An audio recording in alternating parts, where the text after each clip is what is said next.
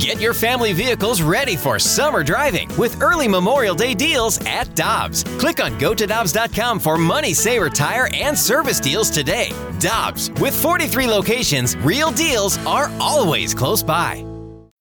When you need mealtime inspiration, it's worth shopping Kroger, where you'll find over 30,000 mouthwatering choices that excite your inner foodie. And no matter what tasty choice you make, you'll enjoy our everyday low prices, plus extra ways to save, like digital coupons worth over $600 each week. You can also save up to $1 off per gallon at the pump with fuel points. More savings and more inspiring flavors make shopping Kroger worth it every time. Kroger, fresh for everyone. Fuel restrictions apply. This is the Opening Drive Podcast on 101 ESPN. Presented by Dobbs Tire and Auto Centers.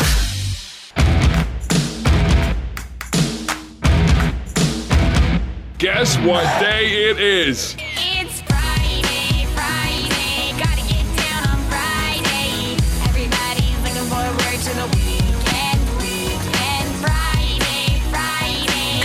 Morning, everyone. Happy Friday. Happy St. Patty's Day from the opening drive on 101 ESPN. At 7 o'clock, your time check brought to you by Clarkson Jewelers, an officially licensed Rolex jeweler with Brooke Grimsley and Super Bowl champ Carey Davis. I'm Randy Karraker. Great to have you with us. How you kids doing this morning?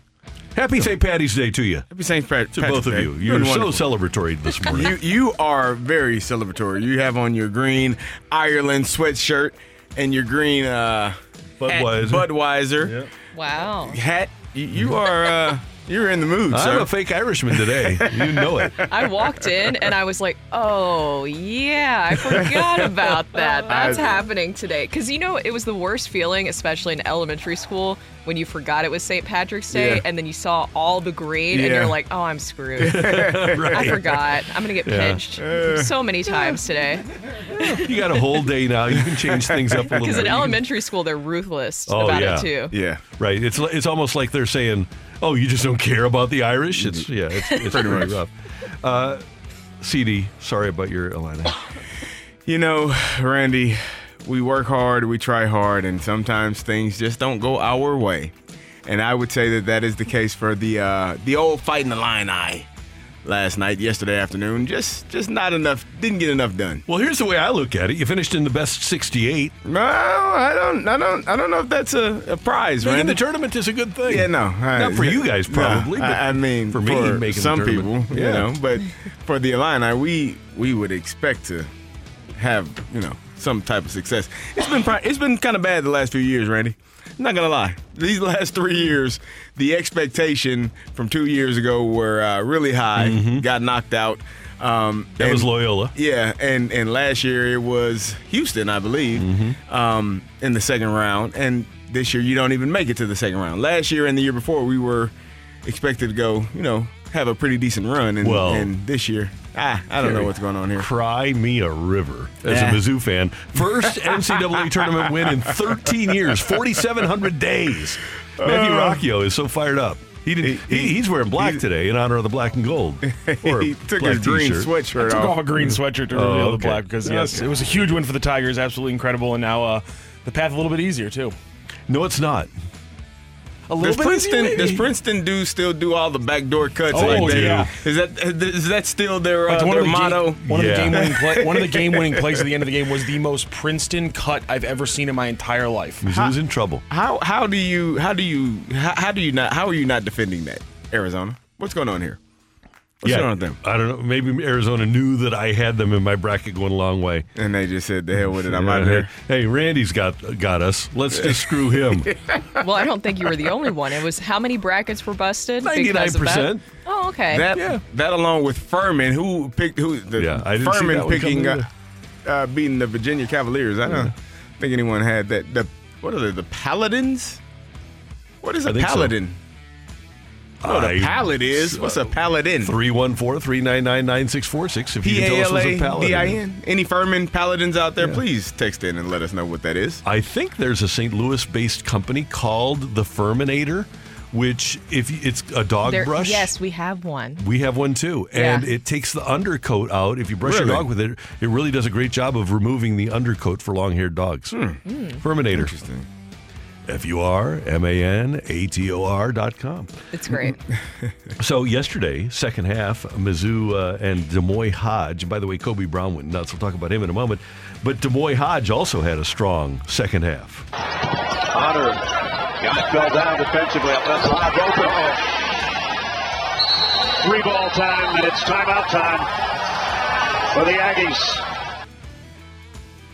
Timeout time for the Aggies and the broadcast from underwater. the Uh, broadcast yes. from underwater. Yeah.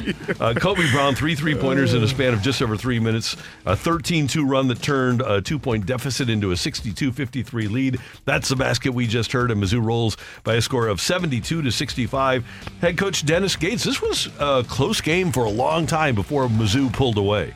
Well, I'm extremely proud of our uh, ball team. I think we did a tremendous job in our preparation, scouting report, but also research ever since we found out that we would, we would be playing Utah State. I think our studying uh, behind the scenes from the staff, uh, our coaches, but also our players played a part in our performance. Uh, there's one thing in life that you sometimes have to be prepared for, and that's the unpredictable. And nobody in the country, nobody in the basketball world expected, uh, first of all, us to be here, and secondly, for Utah State to go 0 for 11 in the first half, or shoot the, or make the amount of threes that they made. The only people that believed that we could do what we did was the guys in our locker room. Uh, and obviously our crowd, our, our, our fan base, those that have been by our side from day one. Uh, I'm extremely proud of the results, uh, not complacent at all by any stretch of the imagination. And our job is to be prepared to study our next opponent. Come on, coach. I've got a, a sheet of paper right here. we did locks yesterday. Locks that we're going to win yesterday. I've got Mizzou beating Utah State as a guaranteed victory right here. I did too, and I'm I'm not necessarily a Mizzou fan, so No. it was more than just the the the, the players in the locker room and Yeah. the fans in the arena and, and fans around the country. Yeah, It's, it's a few other people bet, had betting uh, How about things on like, their mind. the NCAA tournament committee that had them seated higher? There you go.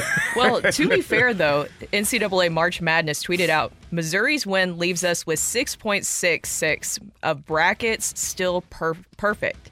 So that means not a lot of people were expecting them to move on. But I did tell you guys yesterday, D'Moi Hodge was going to be the star in this tournament if they were going to continue to move on. Mhm. And he had 23 points, four rebounds, and four steals. He was. He is a menace on the floor. Yeah, he really is. And He's a he's problem. fun to watch, too. Yeah, he's great. And as we mentioned, Kobe Brown had the 19, especially in the second half. Coach? I think our our philosophy is not blinking. We didn't blink no matter what the crowd noise was, uh, no matter what the response or the difficulty in the plays that Utah State made. They're a good team. They were supposed to go on the run, but we're a good team as well, and we were supposed to respond. And our guys stepped up and responded. Uh, Kobe Brown, he he was, uh, I want to believe, he hit 12 points out of the 20, and then D'Moi Hodge, I think, hit the next eight. Uh, so the big picture is this: our team is is balanced, and I'm proud of the way we respond in adverse situations.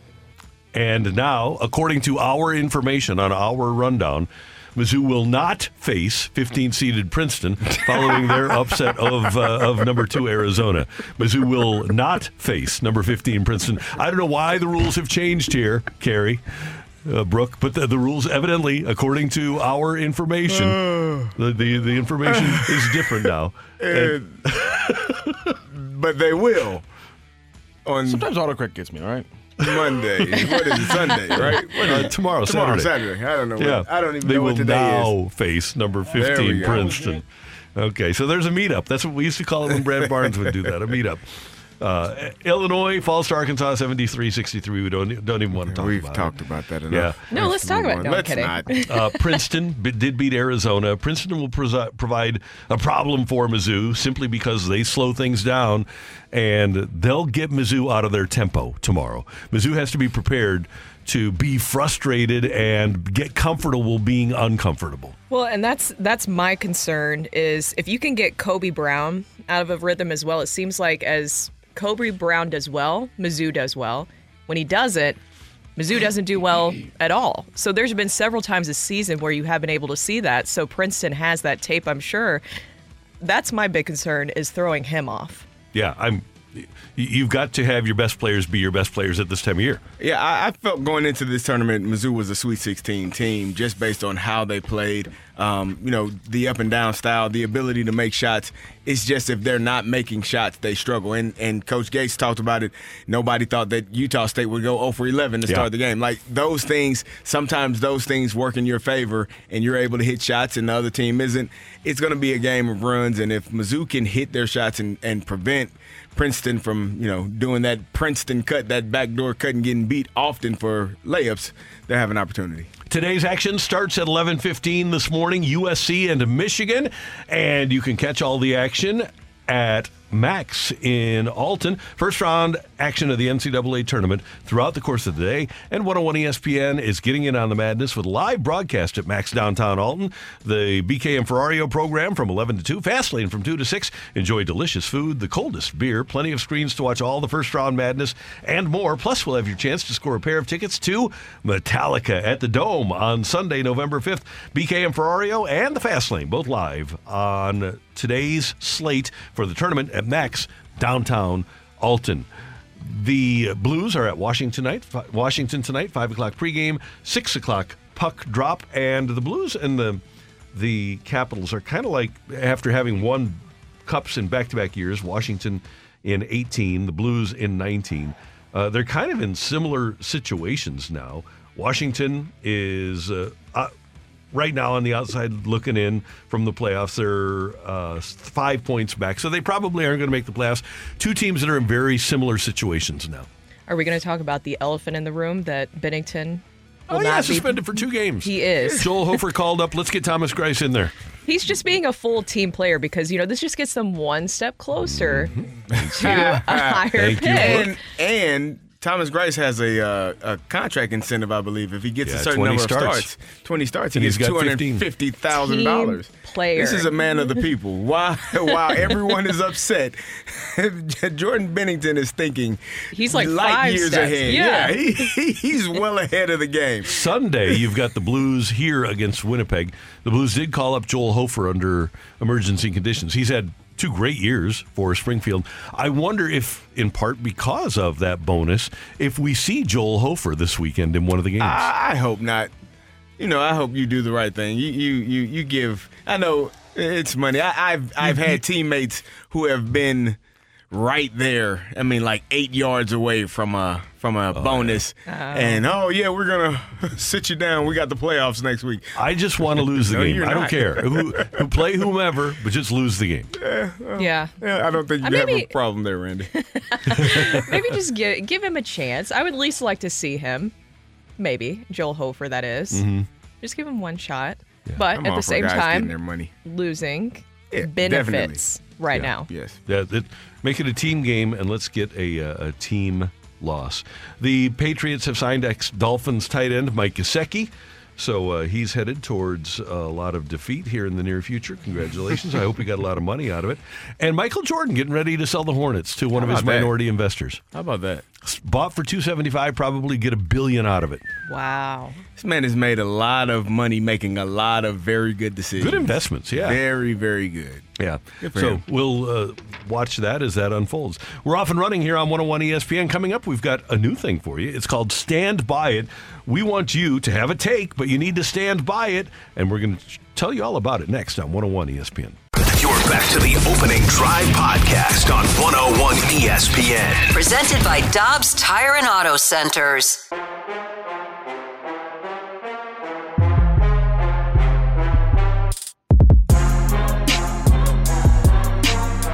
right, we were sitting here in the studio during a break a couple of uh, days ago. This thing on? It is. It is. It is. That's funny. we And, uh, learned yesterday that Rock is a worrywart. We we Yeah. kind of knew that, but anything We kinda knew that, Carey. we- he, he worries a lot, so we're, we're gonna we're gonna take our time and just smooth things out and smooth things over, and it's gonna be a show that is just not gonna have any any bumps in the road here, Rock. Not at You did all. a great job. We're good to go. Yep. So uh, the Brookster came up with an idea for us, though, the other day, and I, I love the idea. So, Brooke, explain to the vast listening audience what your thought process is here. Okay, so the segment is stand by it. Everybody has their sports take that they will just die on that hill, right? Where you're not going to budge. Your reasons why can mean many different things. You can put stats in there. You can just put feelings, thoughts, what you observed, but it's a take that you stand by. It could be Cardinals, Blues, Mizzou, anything sports related, but you're willing to die on that hill of that one. Okay. I've got one actually. And we had a whiteboard in the studio before throughout last season that contained my prediction for Jack Flaherty. Mm-hmm. And I said that Jack would win 16 games and have an earned run average in the twos, I think 2.83. I'm going back to that well. Jack Flaherty in 2023 is going to win 16 games, 16 and 4 with a 2.83 earned run average, and he is going to be the number one starter for a playoff team. And I'm going to stand by that. I guess I guess part of this would be if, if you if you have a take and you got to stand by it, uh, somebody has to present to you something that you know you got to argue against. Mm-hmm. He just had a pretty bad start in spring training. Randy four and a four and a third innings pitched, uh, seven hits, two earned runs, three runs total. A lot of home run again. Walked a couple players. Didn't look that dominant. The velocity not that troubling, but still not exactly where you want to see it. Why after uh, a shaky spring are you still going with Jack Flaherty having that kind of year? I remember Paul DeJong hitting 500 last spring. I don't recall him hitting 500 during the season. Is that what we call touche? Nice touch. Yeah, that's a, that's a good one. That's a good one. Uh, interesting. You say, I see what you presented, but I have this. Jack Flaherty. Wait, I mean, if you- if the guy- on, on St. Patrick's Day, one of the all-time great Irish If the, guy- uh, if the guy's going to stand by you, you got to kick. You got to kick at the stool a little bit. yeah. That's all I'm saying. Could you have a more Irish name than Jack Flaherty? There you go. Flaherty. All right, so Brooke, what, what do you okay. I'll I'll go ahead next. Now, maybe I'm just feeling really good after saying that Des D'Moi Hodge would be the star and the X factor for Mizzou yesterday, and then seeing them with that win. I am going to stand by the fact that Mizzou is going to make it to the Sweet 16. I did say that yesterday. Doggy. And I'm going to add something to it a little bit. Final four against Alabama. I think we're, we're very focused on Princeton. I'm all in on Dennis Gates being underrated, D'Moi mm-hmm. Hodge being underrated, Kobe Brown being underrated. I like the story that they have going in this tournament. And you say, okay, that doesn't matter. Look at look at a lot of these teams that have gone on to win, especially the underrated ones. They have great stories. They're underrated. A lot of people aren't paying attention to them. Honestly, that's a great thing because then they don't know what to fully expect for you from you going into that game. I'm just saying.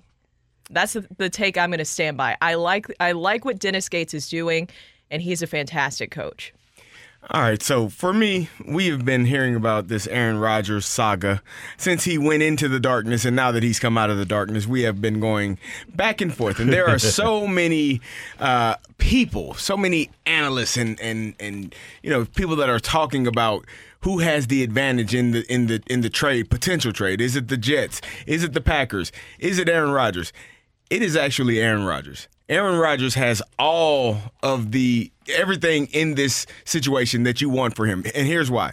The New York Jets obviously are in need of a quarterback. So they are looking for one. They've done a very good job, though, It- it- throughout the last couple of years in their draft. They've done a good job of drafting, finding the right people, putting the right people in places. Two rookie of the years last year, potential another rookie of the offensive rookie of the year. They got hurt in Breece Hall. So they've done a very good job. They found starters on the offensive line over the last couple of years in the draft. But they need a quarterback. They drafted one in Zach Wilson. Eh, not gone great the Packers have a quarterback situation where Jordan Love is in his going into his fourth year, has not played enough snaps for anyone to know whether or not he can play. No one really knows. Everyone is still watching, waiting. Is he? And and what happens after your fourth year when you're a first round draft pick? You get a fifth year option if you're good. Mm-hmm. If not, they send you on the open market and say have a good day. So the Packers are really handcuffed because they don't know if Jordan Walker, Jordan, Jordan Walker, Jordan Love mm-hmm. is the guy for the future. The Jets don't know if they have a quarterback of the future, and Aaron Rodgers is sitting here with all the chips. If you trade me, cool. I get to go to the Jets and play there. If you don't, cool. I get to be here and get paid. If you cut me, cool. You got a ta- you got a cap hit that is going to cost you for this year and next year. So I am the one holding all of the chips. I'm good either way. And guess what? If you cut me, I still go find somewhere else to play if that's what I want to do, or I retire. And if I get traded, I get traded to the place I want to get traded to. If I'm Aaron Rodgers, I'm telling New York Jets, hey, don't stress about trying to give up all of these picks. You all have done a great job in the draft. Draft and make that team mm-hmm. better. And hopefully, we'll be able to get this done later on down the line. And if not, you still got a team full of young guys, New York. You still, and you're still a quarterback away. Instead of selling your future for one potential year, you're still a quarterback away if you don't get Aaron Rodgers, but you got a lot of draft capital. You've drafted very well over the last couple of years. I would not make a move, and Aaron Rodgers is holding all the chips because Green Bay has to make a decision. They don't want him on the roster, and they don't want to have to pay him. That being said, and you're right, uh, Rodgers does hold all the chips. When he said the other day on the Pat McAfee show that his intention is to play for the Jets, for their fan base, I think he did put some pressure on New York. You can't you can't sit there if you're the Jets with the back pages saying Aaron Rodgers wants to be here and then not go get him. You can't, but if you're the Jets, Randy, let me give you a uh, the last last year they drafted drafted Sauce Gardner in the first round, defensive rookie of the year. Garrett Wilson in the first round, offensive rookie of the year. Uh, Breece Hall in the second round, starting running back would have been the rookie of the year offensively. Max Mitchell, who is a starting uh, starting tackle for them. They drafted Two years ago, they drafted Alijah Vera Tucker. He's a starting tackle for them. They've done a very good job of drafting and finding guys and making sure that their roster is set and getting the right people in in in house. I agree, except for the most important pick. The, they, I did skip that one because they did draft Zach Wilson first with the first pick, with the second overall pick, and that one didn't hit. But if you are the Jets and you can't get Aaron Rodgers, you still have that there. He's still there. You can find some kind of way to make it mm-hmm. work when you have all of that talent around him. I just wouldn't make it happen. I would I would do what I need to do for this year, and I know it's a Saleh is probably feeling that clock ticking because you only get a set number of years before you get before you get fired. So I understand that, but I wouldn't trade away so much to get an Aaron Rodgers who may play one year. By the way, yesterday's New York Post back page has Aaron Rodgers' head photoshopped on a Top Gun airplane, like the Tom Cruise guy in Top Gun. Aaron Rodgers, I want to be Gang Green's Top Gun. And then the big headline underneath is Jet Set. So. Uh, obviously, they're going to have their fun with the, the tabloids are going to have their fun with Aaron Rodgers. They're ready. He's going to wind up there. They'll the teams will come to an agreement because the the the Packers don't want anything to do with Aaron Rodgers being on their roster, and the Jets don't want anything to do with Aaron Rodgers not being on their roster. So they'll come to a reasonable agreement for a 39 year old quarterback. Isn't that exciting? I, think, it's cool. it- I think it's And- awful. And I read that Joe Namath, by the way, has agreed to allow Rodgers to wear number 12. Joe Namath was number 12. His number retired by the Jets. So mm-hmm. Rodgers can go into New York and wear number 12. Really? Yeah. Is that a part of the deal as well? I don't know if that was part of the a deal. part of his demand list, or don't- oh, I can't say that. He doesn't like that. That's right. Yeah. He doesn't like demand lists or wish to lose his lists. number. Like he told Adam Schefter, lose my number. Oh, that yeah. was funny. Uh, I got to do one more thing here. I want to see the New York Daily News cover uh, because the the covers of the New York tabloids are always spectacular. And well, While you're looking for that, Yeah, I was actually surprised at how few of text messages like Adam Schefter had waiting. Because you you would think with him being like the insider that he would have just like I mean hundreds of text messages that he hasn't even opened yet, Right. Especially with everything going on. I don't know. he he checks his messages often. Yeah. But his phone was on yellow, the the, the battery. That was kind of strange. And it looked like it was completely full. Low battery mode is, eh, I don't know. Isn't it great that these Packer quarterbacks can so much cause so much drama? Remember, remember when Ed Werder was literally camped out on Brett Favre's front yard? I love it. I mean, but I, I think you are seeing. It, it's interesting. If you'd have told us 15 years ago we would be in the same situation with another quarterback from Green Bay potentially going to uh, New York, no, what? No way. Aaron Rodgers is is essentially following in the exact same footsteps as Brett Favre in terms of you know making it hard for the Packers because he felt slighted because the guys drafted a first round quarterback. That's what Brett Favre felt. That's what Aaron Rodgers feels.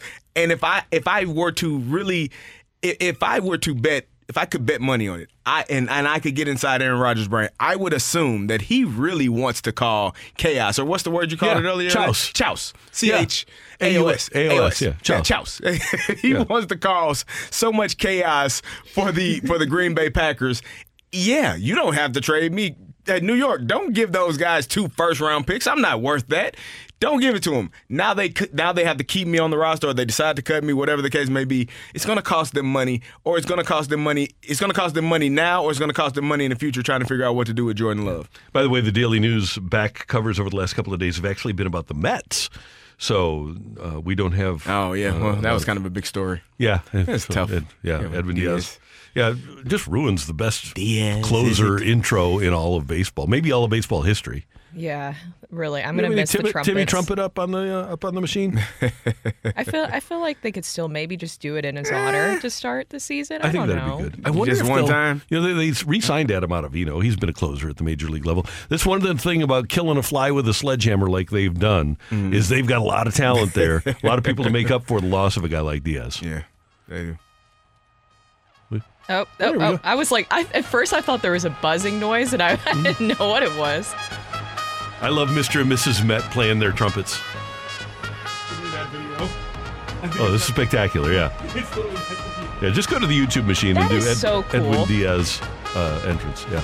That makes me think of. Do you think they're still gonna do the Ryan Helsley Yes, Hell's have Bell a lot the, of people thought that red? was the best one in baseball right now.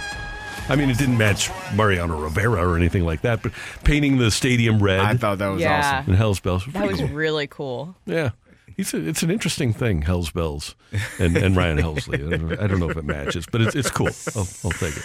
Hey, it's the uh. opening drive on 101 ESPN. Happy Friday. Happy St. Patty's Day. If you're going out to the uh, parade in Dogtown today, mm-hmm. I know you're going to drink. If you're going there, you're going there to drink. Okay. So take an Uber there. Yes. Don't drive there. Take an Uber there so that you have to get an Uber home mm-hmm. so that you don't hop in your car. And most What'd he say? importantly, you cannot park there. So do not try to Don't drive even there. try. Even if you're not even if you're not going to partake in libations, still just take an Uber. It's going to make it easier on everybody. Thank you very much. Are you going, Matthew? Rocchio is such a, a staunchly Irish name. Um, I'm, Is it, it? depe- it depends how early I can get out of here because I actually have a extremely close friend who lives in Dogtown. Oh, yeah, so yeah, that'll be So you'll be there, uh, so uh, potentially, I'm gonna I'm gonna try to get down there. But I mean, hey, we got we got to you know the parade's pretty early. We get off at ten. The parade's at like eleven fifteen. It's at 11:15? Or like oh, yeah, it's, it's an early parade start, and people people get into it. So by the time I'm finished here at like one fifteen, I might be too behind. Hanny lived for that parade. Hanny could drink. Yeah. and he, Hanny lived for that parade. Uh, coming up next, we're going to talk to Jay Delsing, our friend, our former PGA Tour pro, the proprietor of Wild Crush in Town and Country. Jay is next on 101 ESPN.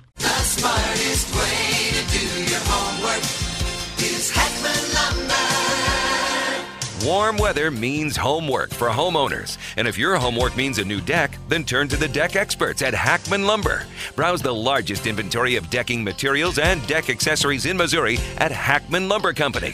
Talk with their experts about treated lumber, cedar, TimberTech, Trex, Envision, Azek, and Decorators to find the best deck for you. Check out endless choices of railings, balusters, and LED deck lighting options. Hackman Lumber Company will not be undersold on in stock decking materials guaranteed. You can choose to do it yourself with Hackman's expert advice, or they can recommend reputable contractors to do the work for you. Stop by and see Hackman's expanded paint department too, with brushes, rollers, painter's tape, and four different lines of interior and exterior paint, custom color match available. Visit Hackman Lumber's newly remodeled stores in St. Peters and Pacific, or their showroom in Troy, Missouri. Hackman Lumber.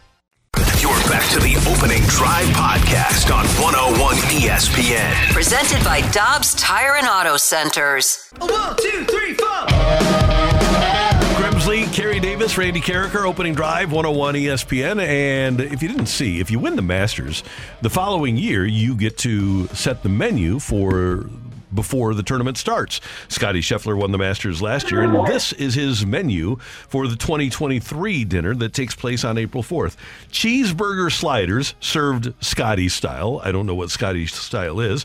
You also have firecracker shrimp with a sweet Thai chili and sriracha mayo. You have tortilla soup with avocado, crispy blue tortilla chips, sour cream, cilantro, and lime. You have Texas ribeye steak or black and red fish. I would guess that if you wanted to get both, you could.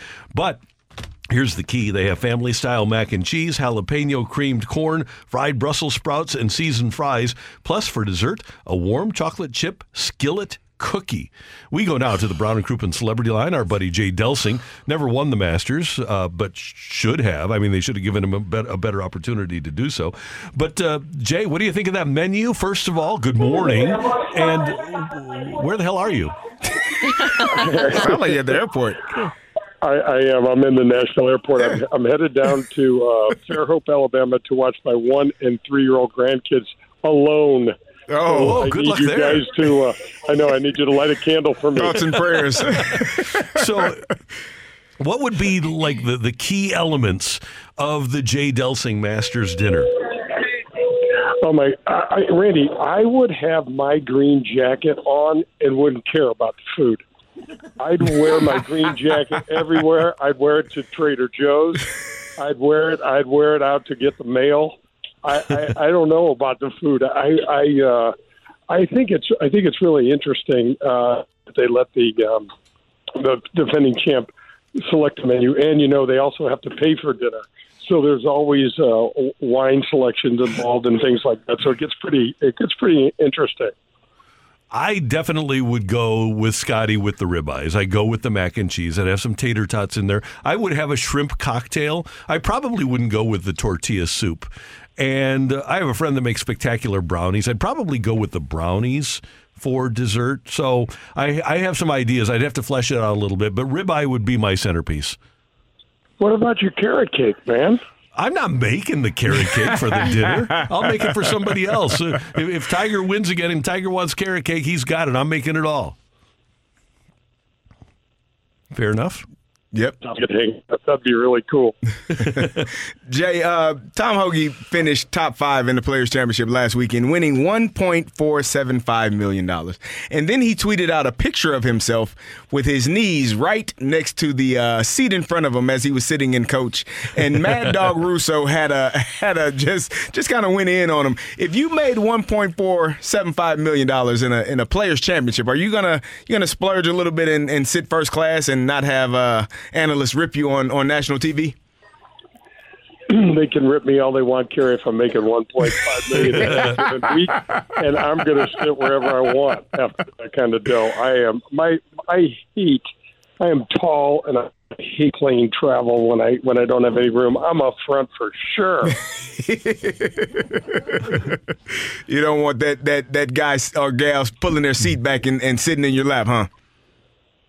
Oh, and, and you know you got the little kid that's kicking your your butt, you know, behind you. Oh man, I, that's oh. I've had that happen way too often. If Jay. I'm making 1.5 million in a week, I'm out of that. Jay, when that when that kid kicks your seat, you just have to turn around and stare at the parent and stare a hole through him. And you don't have to say any words. They know what their kid is doing. Just turn around and look at them, and eventually they'll tell their kid to stop. It, it, it, it works. It works pretty much every time. I got that. You have a you have a little more grimacing look, Carey. a little bit, a little bit. I, I agree. I think uh, unless they're gentle parenting parents, then you might not get any results Yeah, from right. that. They'll just say, "Don't do that." Oh, no, yes. yes. Oh, my God. Well, Jay, I wanted to ask you about uh, what is going on with the proposal for the new modified golf ball. With I saw with USGA and R&A. Have you heard about that? And even players like Justin Thomas have spoke out against it. Yeah, absolutely. So there's been talk for a long time, guys, about trying to pull back the golf ball because it goes so far. And the biggest reason is it's making a lot of the, the, the best golf courses around the world kind of obsolete.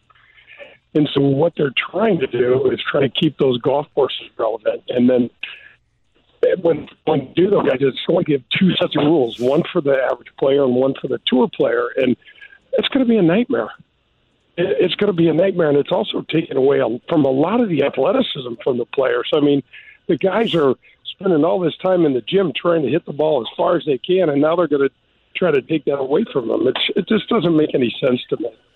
So will it be like heavier or lighter, or what? What are they kind of looking at with that? You know, Brooke, I don't know the details on how they how they do the tech, but I can tell you that it's a it's it's just amazing because there was no way that they were going to be able to design a golf ball that would fly like it does today because it has all of the characteristics of the softball, the balata ball that we played, except it flies like a rocket. And so it, a lot of it has to do with the cover. A lot of it has to do with the um, the characteristics of the cover and the size of the core. And so there's there's scientists and because there's so much money involved, guys, because of Tiger Woods and because of what he's done to the game and done for the game, that there's so much R and D and so much these golf ball companies are spending millions and millions of dollars trying to figure out a better, you know, a better product. And this is, I, I- mean, it's go, almost going to be hard to imagine that there's not going to be lawsuits over this too, guys, because the the the ball manufacturers are going to they're going to hate it. Well, and even too, I mean, you know, any little small tweak I feel like could just completely throw off your game. Well, right. How are you going to? So now you're going to have to readjust everything, right? So now there's your seven iron, and it's never universal, Brooke. It's never like everything is going to go five percent shorter. It's not. That's just not how it works. Everybody launches the ball at different angles. They also hit their irons different. It's it's going to be different for everybody. And listen, these guys don't like anybody messing with you know their good thing. They're they're making a boatload of money and they've got their stuff pretty well dialed in. And now they're going to go have to go to the drawing board, so to speak. Jay, what do you have coming up on the show on Sunday? I've got Terry Grosh, uh, who's been a long time uh, friend and and great uh, teacher here in the St. Louis area. He's a master uh, PGA professional, which is old. There's only about 350 of those guys around uh, in the country. So I get to, to chat a little bit with Terry, and um, we're wrapping up our our series on on the teachers from and the, and around the area.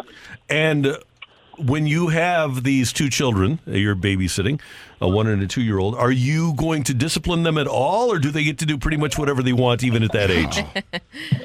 Well, so so as you know, Randy, because I listened to your Ask Uncle Randy advice, and it's a riot. I love stuff you said, but there's going to be a sliding scale here, you know, in, in terms of what my patience looks like. The first couple of days, it's going to be bedlam.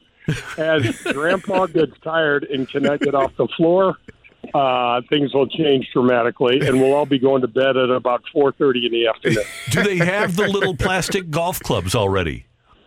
Oh yeah, we're going out in the yard. We'll be swinging. There'll be ball. There'll be footballs, basketballs. There'll be all sorts of stuff out there. We're going to be. I'm going to be doing everything I can to tire them out and to, to get their hands on the club and swing and maybe hit each other. You know, you know how that goes. Jay, that's as good as it gets. Have a, a great weekend. It'll be unforgettable for you. Always good to have you with us on the show. Thanks so much for the time, and we'll talk soon. Thanks for having me, guys. Have a great day. That's our friend Jay Delsing, and he is going to have some weekend, a one and a two. There's a little energy there. Lot. Lot. Yep. Not So- yeah. yeah, but you just, you know, if you're the grandparent, though, you just let it go. Let them do what they want to do. Be as patient as you can possibly. as much be. sugar they can handle. Yep, yep. And take them Yeah, home to their parents and say, "Hey, Yeah, here you go. here We're returning. They're they're back." Yep. Hey, coming up, get your text into the Air Comfort Service text line 314 399 9646. That's 314 399 Yo ho! We've got Take It or Leave It coming your way on the opening drive on 101 ESPN. You're back to the opening drive podcast on 101 ESPN. Presented by Dobbs Tire and Auto Centers. It's time for Take It or Leave It. Want to say something? Put it out there. If you like it, you can take it. If you don't, set it right back. Get your text into 314 399 9646 and give us your Take It or Leave It. Brought to you by Gloria Lou Realty. Visit GloriaHasTheBuyers.com and start packing. That's my final offer. Take it or leave it.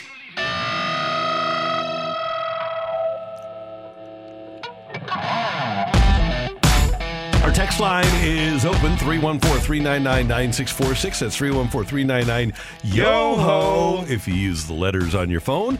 With Matthew Rocchio and Brooke Grimsley and Carey Davis, I'm Randy Karraker. Time for Take It or Leave It in. Guys, do you ever get email like phishing spam emails from fake companies? Does that ever happen to you guys? Yes, a So lot. I got one this morning from what was purported to be Wells Fargo, but it's spelled urgent alert from Wells F A G R O. Take it or leave it. If you're going to be a criminal, at least spell things right. Oh, take it. At least. And, uh, that's the least you can do. Yeah. Ready? I, I don't know. Sometimes I have a lot of time, and when you get those scam likely calls, I just go, I just, I'll, I'll call back. and answer like, "Oh my God, what do I need to do? You need my social security number? yes, you you need to pay right now. Oh my God, do, do I do I do it right now? Okay, well, are you writing it down? Nine, one, one. Stop calling me, man. And then they hang up, and then I just keep calling back. Hey, you know you're gonna go to jail, right? If you keep playing people's phones and scamming people, you're gonna end up in jail. Eventually, somebody's Yeah, gonna catch you. You're gonna be there, and you're gonna be there with a lot of people that don't like people that do scams. Yeah. You know what I do with scam likelies? And sometimes scam likelies are actually real people, I found out. But I answer and say, are. I say, hey, what up, scam? sometimes it's the dentist. Unfortunately. Uh, Randy, a few weeks ago, maybe a month ago now, uh, one coach Dennis Gates came on our show, and um, a great man, great coach, a lot of energy. We really enjoyed uh, him having him on the couple of times we've had him on. more than others. Yeah, some more than us. Um, there was a, a, a saying that he had bullied me into saying, and there's a texter here on the 573 that is trying to push me and urge me into saying it starts with an M-I-Z. Take it or leave it. I'll never say Z-O-U. those last three letters again. I'm going to leave it. Leave it. Oh, I'm going to take it. You've got a daughter there. I do. You have a team that's going to be in the final four. Good for the them. state is going to be buzzing. You have a wardrobe that's half black and gold already. Yep. Uh, yeah, it's and, and none of it is Missouri. You're going to give us a ZOU at some point. If they win a national championship, how about that? There you go. I, Maybe. Did, did Drink try with you guys? Did Drink, Drink try to pull that Ah, off? nah, nah. Okay. Drink is drink is cool. Gates, just tried, Gates tried to get him a second time. That He was, the, did. that was my favorite and part. I told him, nah, you got me once, sir. Next, next time we have Eli on, we're gonna. Yeah, I, I, I'm gonna work on that. Yeah, well, it's not gonna happen. I'm going to take it too because also I feel like we should make a bet. If Mizzou makes it to the final 4 then you have to do it. Ah, You have if to they final win the national championship. How about that? They've never done it in their Gary. history, so I think I'm safe. Gary, I, Gary, you know who you're talking to, right? you know, as I point to my left shoulder. Yeah, yeah. Oh well, it does happen. I guess Uh, it can. It can happen. I guess you're right. At least final four. What are you afraid of with the final four? Uh, anything can happen, Brooke. I mean, they could go on a run. They could win a national championship. They're still in it. Illinois has zero chance to win the national championship this year. So you know, Mizzou has a much better opportunity than we did. Than we do. All right, take it or leave it. I'm going to go St. Louis City SC, which you guys can't see, but I'm sporting my City SC hat Yes, that I got are. from the home opener. I'm going to say, take it or leave it. City SC will go 4 0. They're mm. facing the San Jose Earthquakes. Yep. Now, the Earthquakes are coming off of a shutout win against the Colorado Rapids, but get this San Jose, San Jose is not great on the road, especially last season. They went 1 11 and 5 on the road overall in 2022. I'm gonna take it. 4 0. Yep. I'll take it as well. I I think City is. Uh, they're doing an awesome job, and so they're going to continue proving everyone that picked them last or second to last Yeah. wrong. Yeah. I'll. I'll take that. They don't have Blom again, which is going to be problematic, but I'll take it. They're, Who? they're two it- in Jolo Blom. Oh yeah. They're very important uh, defensive midfielder is injured still, Yes. no. which is a bummer. That is. Just saying. They just play a team, good solid team game. Eh? Play play within the system. You know, play good, good North North game. Why are you talking like a Canadian? Basically on the, same on the thing. pitch. Basically the same. I'm just saying. It's, I mean, they got the Queen on their money, so I guess it counts. Yeah. Uh, what do we got on the old text line?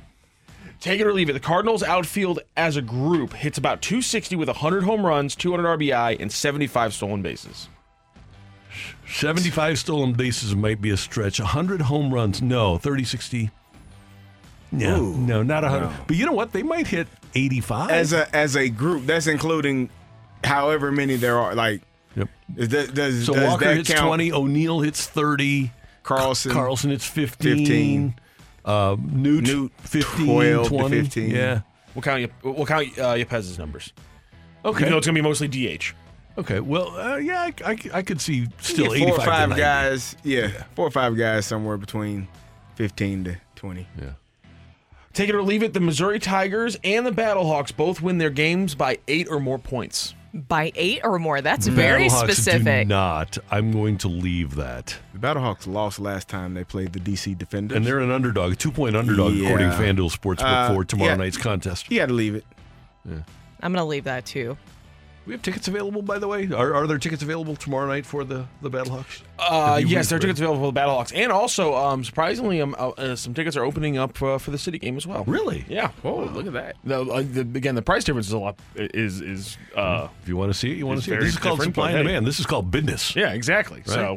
So you know, if, if tickets are out there, ladies and gentlemen. Take it or leave it. Perron gets the biggest ovation for a returning athlete since Albert Pujols. Um, That's a little different. But nothing against Perron, but I just. I, I think, think I'll that would take be it, different. At, at the biggest since since Albert. So Albert or- was 2018. Freese was before that. Albert's was. It just That's was ongoing. Yeah, it, it for the whole weekend. Every It time. was. yeah, but It I'll was. from a singular standpoint that yeah, he'll he'll get a greater ovation than Sonny did the other night. He'll get a greater ovation than uh, Zbigniew Mahalik when he came back. Um, so yeah, I'm going to uh, I'm, I'm going to take that.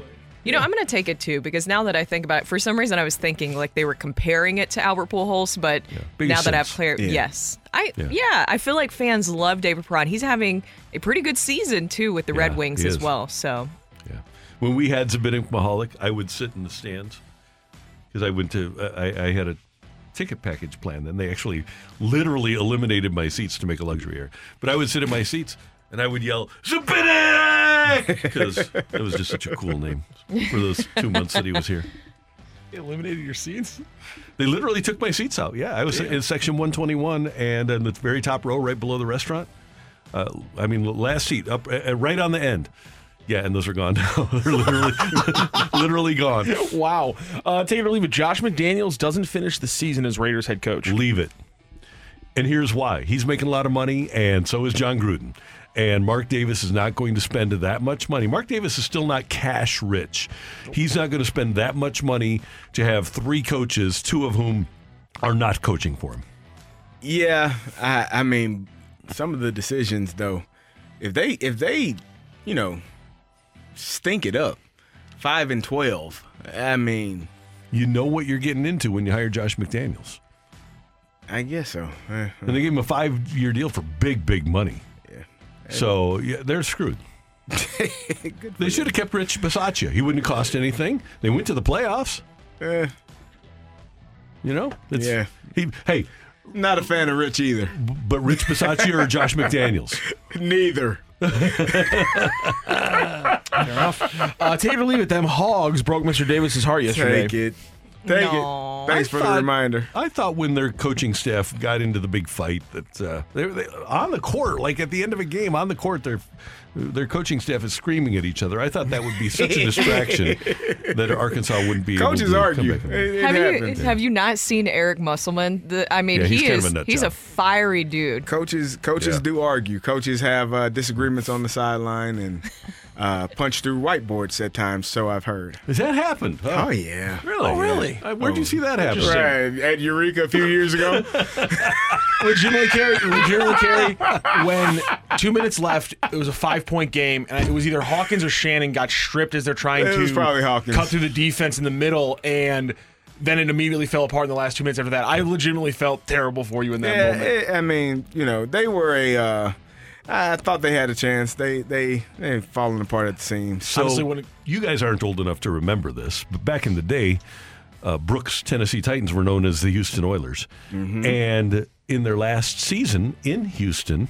Buddy Ryan was their defensive coordinator, and Kevin Gilbride was their offensive coordinator. Kevin Gilbride ran the run and shoot, man. They just up and down the field. And obviously, Buddy ran defense. There was one point where on a Monday night football game, Buddy Ryan went over to cut Kevin Gilbride and punched him out. Punched him right in the face. it happens, man. Hey, he was probably telling him, "Hey, stop, running, that. Yeah, that's exactly what it Run was. Run the ball. Eat up some It's- clock." Well, Buddy was it was a run and shoot offense, and Buddy called it the chuck and duck. yeah.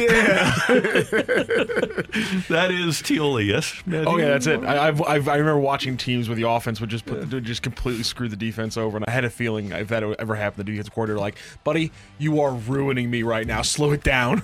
If you don't like it, play better. Yep. Uh, that is Tioli on 101 ESPN. Coming up, today's Fresh Take. We've got our new teams both in action this weekend. Brooke asked us, is St. Louis City SC going to win?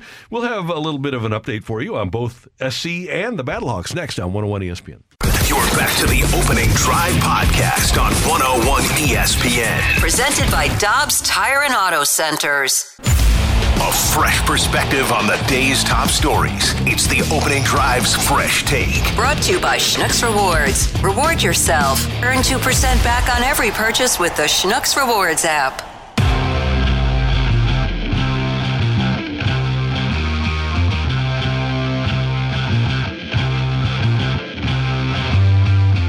I think at one point it's it's yeah it's true. Sometimes we are lucky, but uh, I think we work hard to earn that luck. Um, and why are the other guys not lucky or the other teams not lucky? I mean, uh, we work for that luck, and this is how in life goes. Um, I mean, as as harder you work, as more luck you get.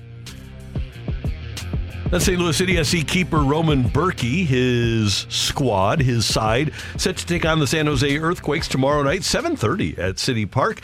The Earthquakes have won two in a row, knocking off Vancouver and Colorado, following a 2-1 loss to Atlanta United on opening day. And uh, St. Louis City SC obviously will play before a big crowd and try to become Brooke and Carey, the first MLS expansion squad ever to start 4-0.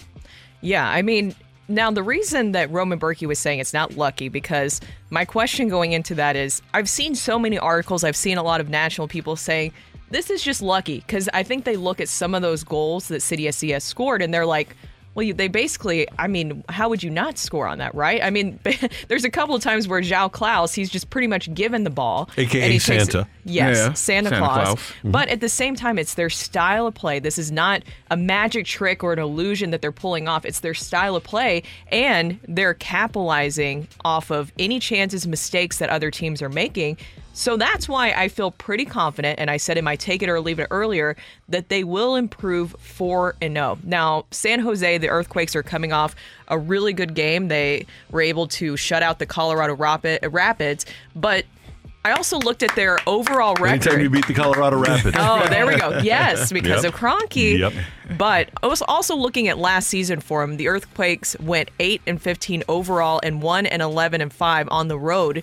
So to me, that looks pretty good. And the Earthquakes scored 52 goals last season while allowing opponents, though, to score 69. Oh, here we go. Okay, we're see, and that's what you're talking about. Brooke is what Lutz always preached leading up to the start of this is being aggressive, being relentless, and getting yourself into position where at least you have an opportunity to take the shot on goal. And I don't think it's lucky either. I I, I really look at this as a product of what the system that Lutz Steel envisioned is doing right now. Yeah, the uh, the the aggression and the effort that they play with it causes people to turn the ball over and make mistakes and you know shoot the shoot the ball or hit the ball into their own goal. It, it, it's it's because of the pressure. It's not so much luck. It's not so much you know oh they just got lucky when the ball gets turned over. No, it's it's the amount of pressure that is being applied. And so uh, Roman talked about it. He said, hey, we're our guys are working their butts off and they're gassed. We had Eduard Löwen on a couple of weeks ago.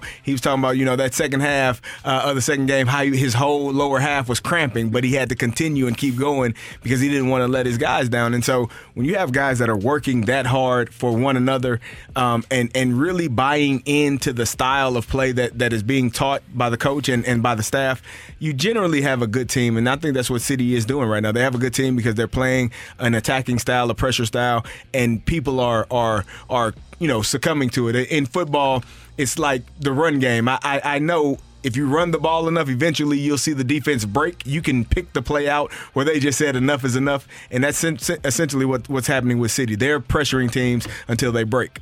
Now, this is something to watch. I don't know if many people have seen this, but Blom, obviously a really great player for City SC midfielder. He's been called by his native South Africa for two qualifying matches in the Africa Cup of Nations, but he's been dealing with an ongoing illness. He, they said that, you know, he's even been in bed at times, that he's been so sick.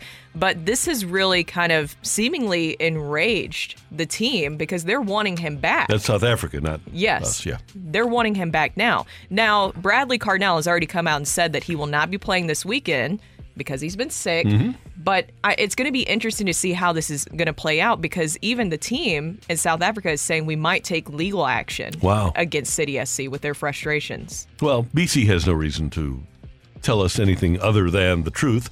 So I'm guessing that uh, the the player is not feeling well, and you know what? If uh, in South Africa, deal with it. I mean, just come and get him.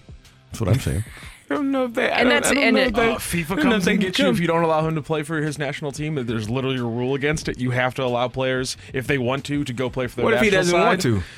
I That's not he- how that works. I think he wants to. Yeah, but he's sick. But he's. I mean- I mean, there's there's a quote here from from from a, a, a paper from the other side of the pond that where where the coach of the South Africa team is saying that enjoy, uh, that Blom told him he thinks he has COVID, and he's like, well then Oh, take the free- there you go. then take the test for COVID, Mhm. and he's talking, and, and so now Carnell on the other side will not confirm that because it's against their rules to confirm that. But again, this is a publication from uh, the other side, uh, other side of the world. So that's kind of the weird thing going here. But the bottom line is he's not going to be playing for City, even if he's even if he's not, you know, getting called up to South Africa. Okay. And the South Africa matches, by the way, are next week, the 24th and the 25th. They have a back-to-backer against, like you said, Liberia. It's a tough one. I'll say this: the rose is off the blom.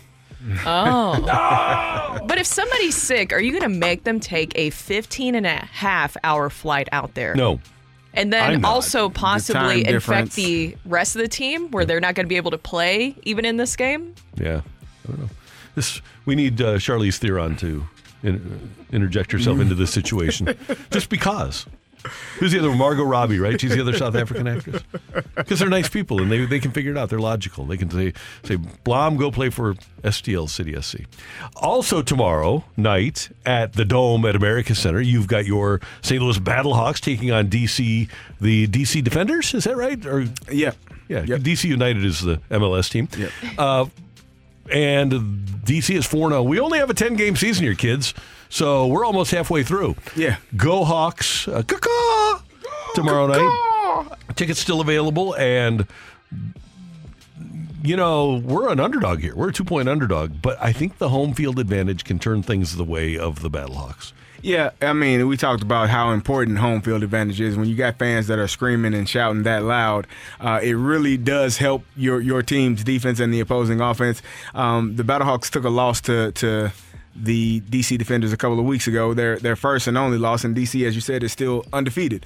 If if the Battlehawks can get the run game going, Brian Hill had uh, 89 yards, get him up over 100, have more success in the passing game, not turn the ball over. McCarron had one bad throw um, that I saw last weekend, and it ended. It resulted in an intercept. Inter, it resulted in an interception. Yeah, it was bad. That Slow was a bad pick. it was a bad pick. Um, but overall, pretty good game. If we can get him to take care of the football and, and not have those mistakes and really run the ball in the manner in which they they did last week, I think you'll have a better game and better success. So I want people to text in because I'm curious. Somebody just sent into the text line, just sold my Battlehawks tickets. Mizzou comes first because we're kind of in a little bit of a conundrum. So on Saturday, Mizzou plays Princeton at 5:10 p.m. Okay, mm-hmm. Battlehawks game is at six. City SC is at 7:30.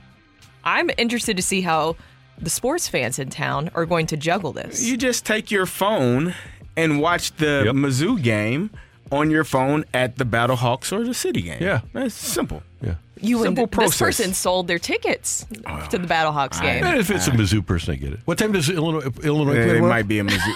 hey, hey, hey, hey. Well, we gotta look at the uh, schedule for next season. yeah. we're, we're, we're on we're on to 24. we're on to 23, 24. Randy. All right. Sorry about that. I just had to do it. I just had to do it.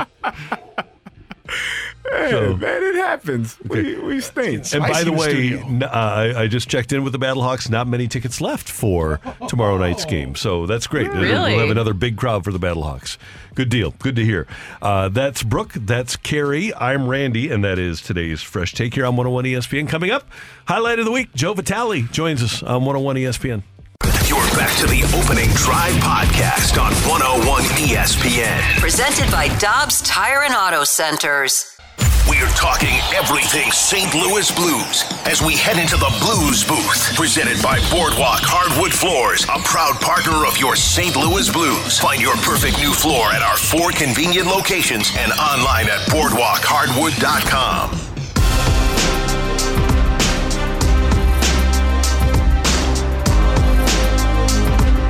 The Blues are at Washington tonight. We'll have the pregame for you at 5, the action at 6 here on your home of the Blues, 101 ESPN. Brooke Grimsley is here, Carey Davis is here, I'm Randy Karraker, and joining us now, as he does every Friday on the Brown and Crouppen Celebrity Line, is the one, the only, our favorite, our favorite guest of the week, Joe Vitale. Good morning, sir. How you doing? Hey, Randy, good morning. Yeah, we're in Washington. We're staying actually in Georgetown. I don't know if you've been up here, but I, I tell you what, I walk around and I, I just feel smarter. you know, there's such history there. I can understand why, in such a place of higher education like Georgetown, uh, you would feel smarter. My son visited Georgetown. And I got to tell you, Joey, I felt so out of place because everybody else was smarter, and I just I don't fit into that higher education realm. Yeah, I tell you what, it's it's tough, and you're right. Even like the bookstore, like we, we're staying on here off M Street, and you know, I'm used to a bookstore where you walk in and there's like kids' books on the right, cookbooks for like uh, a mile on the left, you know, and then you got fiction. And I walked into a, a great old bookstore right right downtown Georgetown here in Washington, and I swear, I swear, guys, it's just like history, prehistory, history theory, um, government history, and and here I am for the first time in my life. I'm actually looking for a fiction book. Uh, lo- long story short, I, I need to work on my empathy. My wife told me I'm not a very empathetic person, and okay, let me let me back up. Let, let, let me let me back up for a quick second. How much time we have? We got all the time, you baby. need, We got brother. time. Okay, let me back up for a quick second. So the other day, a couple weeks ago, I had a buddy over, and we're having we're having dinner or whatever, and and he's like, I go, how you doing, buddy? He's like, yeah, I'm doing okay. I go, what's up? He goes, yeah, I had to put my dog down. I go, oh shoot, no way. He's like, yeah, I've had him for 15 years, and I and my response was, oh man, that's terrible. Do you want some pasta? and, I, and I just kind of moved right on. You want And some my wife- pasta? Yeah, because I was making pasta. Brooke, listen, there's nothing worse in this world than cold pasta. My, that's one thing my dad has always told me. You don't ever want to eat pasta cold. So here, hey, I, I had some pasta. I'm like, hey, eat some pasta. It'll Make you feel better. Oh. Anyway, so that night, my wife's like, hey, what the heck was that? I go, what?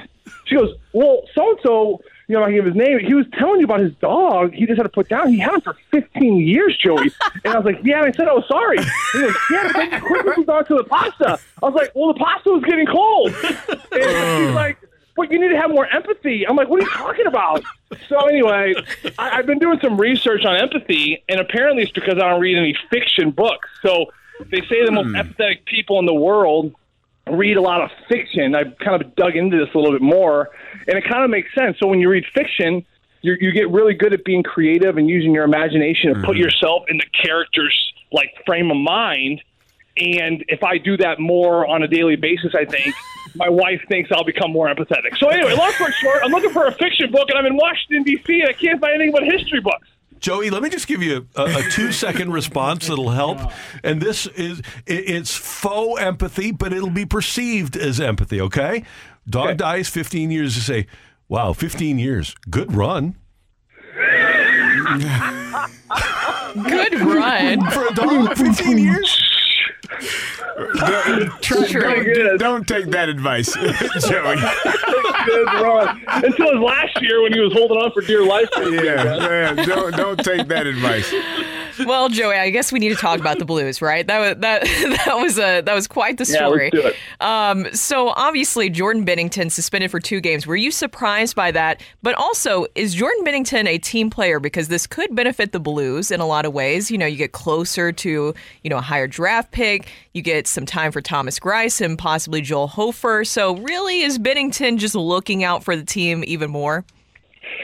Well, you know, I, think, I don't think he was looking out for the team when he got suspended. I mean, certainly, I think it'd be a good way to spin it. But what I what I will say is, and I agree with you, Brooke in the sense that I, I do disagree in, in the sense that two games is a little is a little much.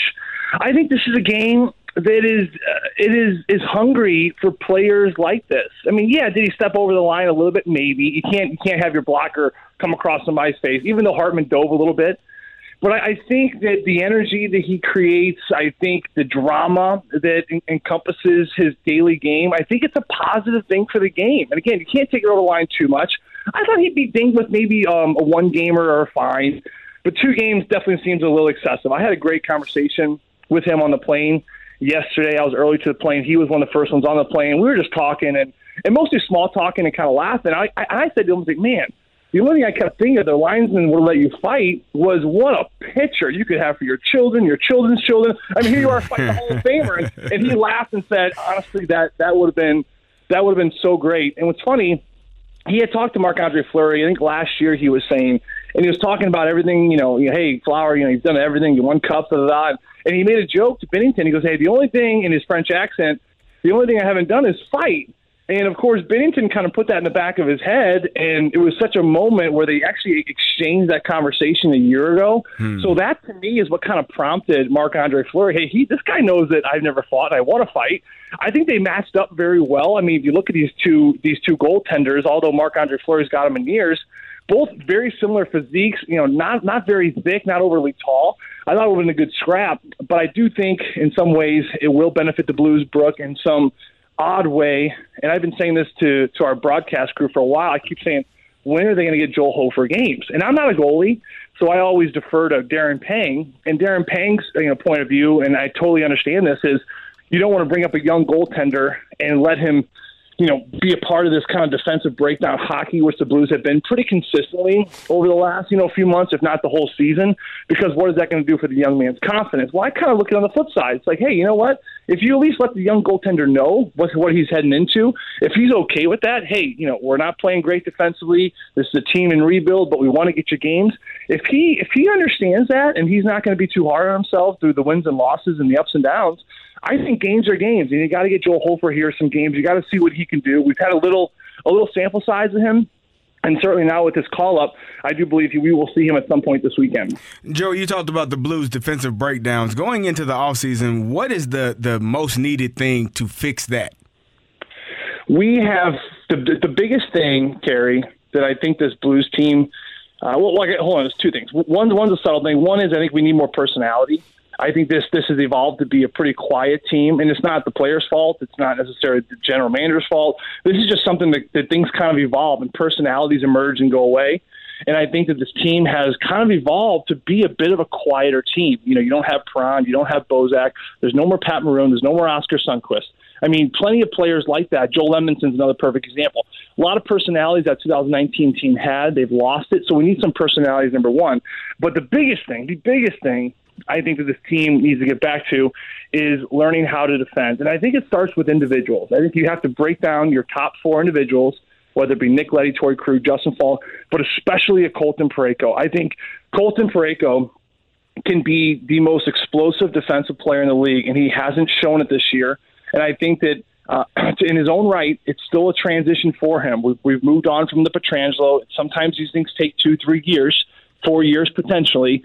But I think that so much has been thrown at Colton, so much expectation, so much responsibility. You know, power play, offense. We want you to shoot more. We want you to pinch. We want you to join the rush.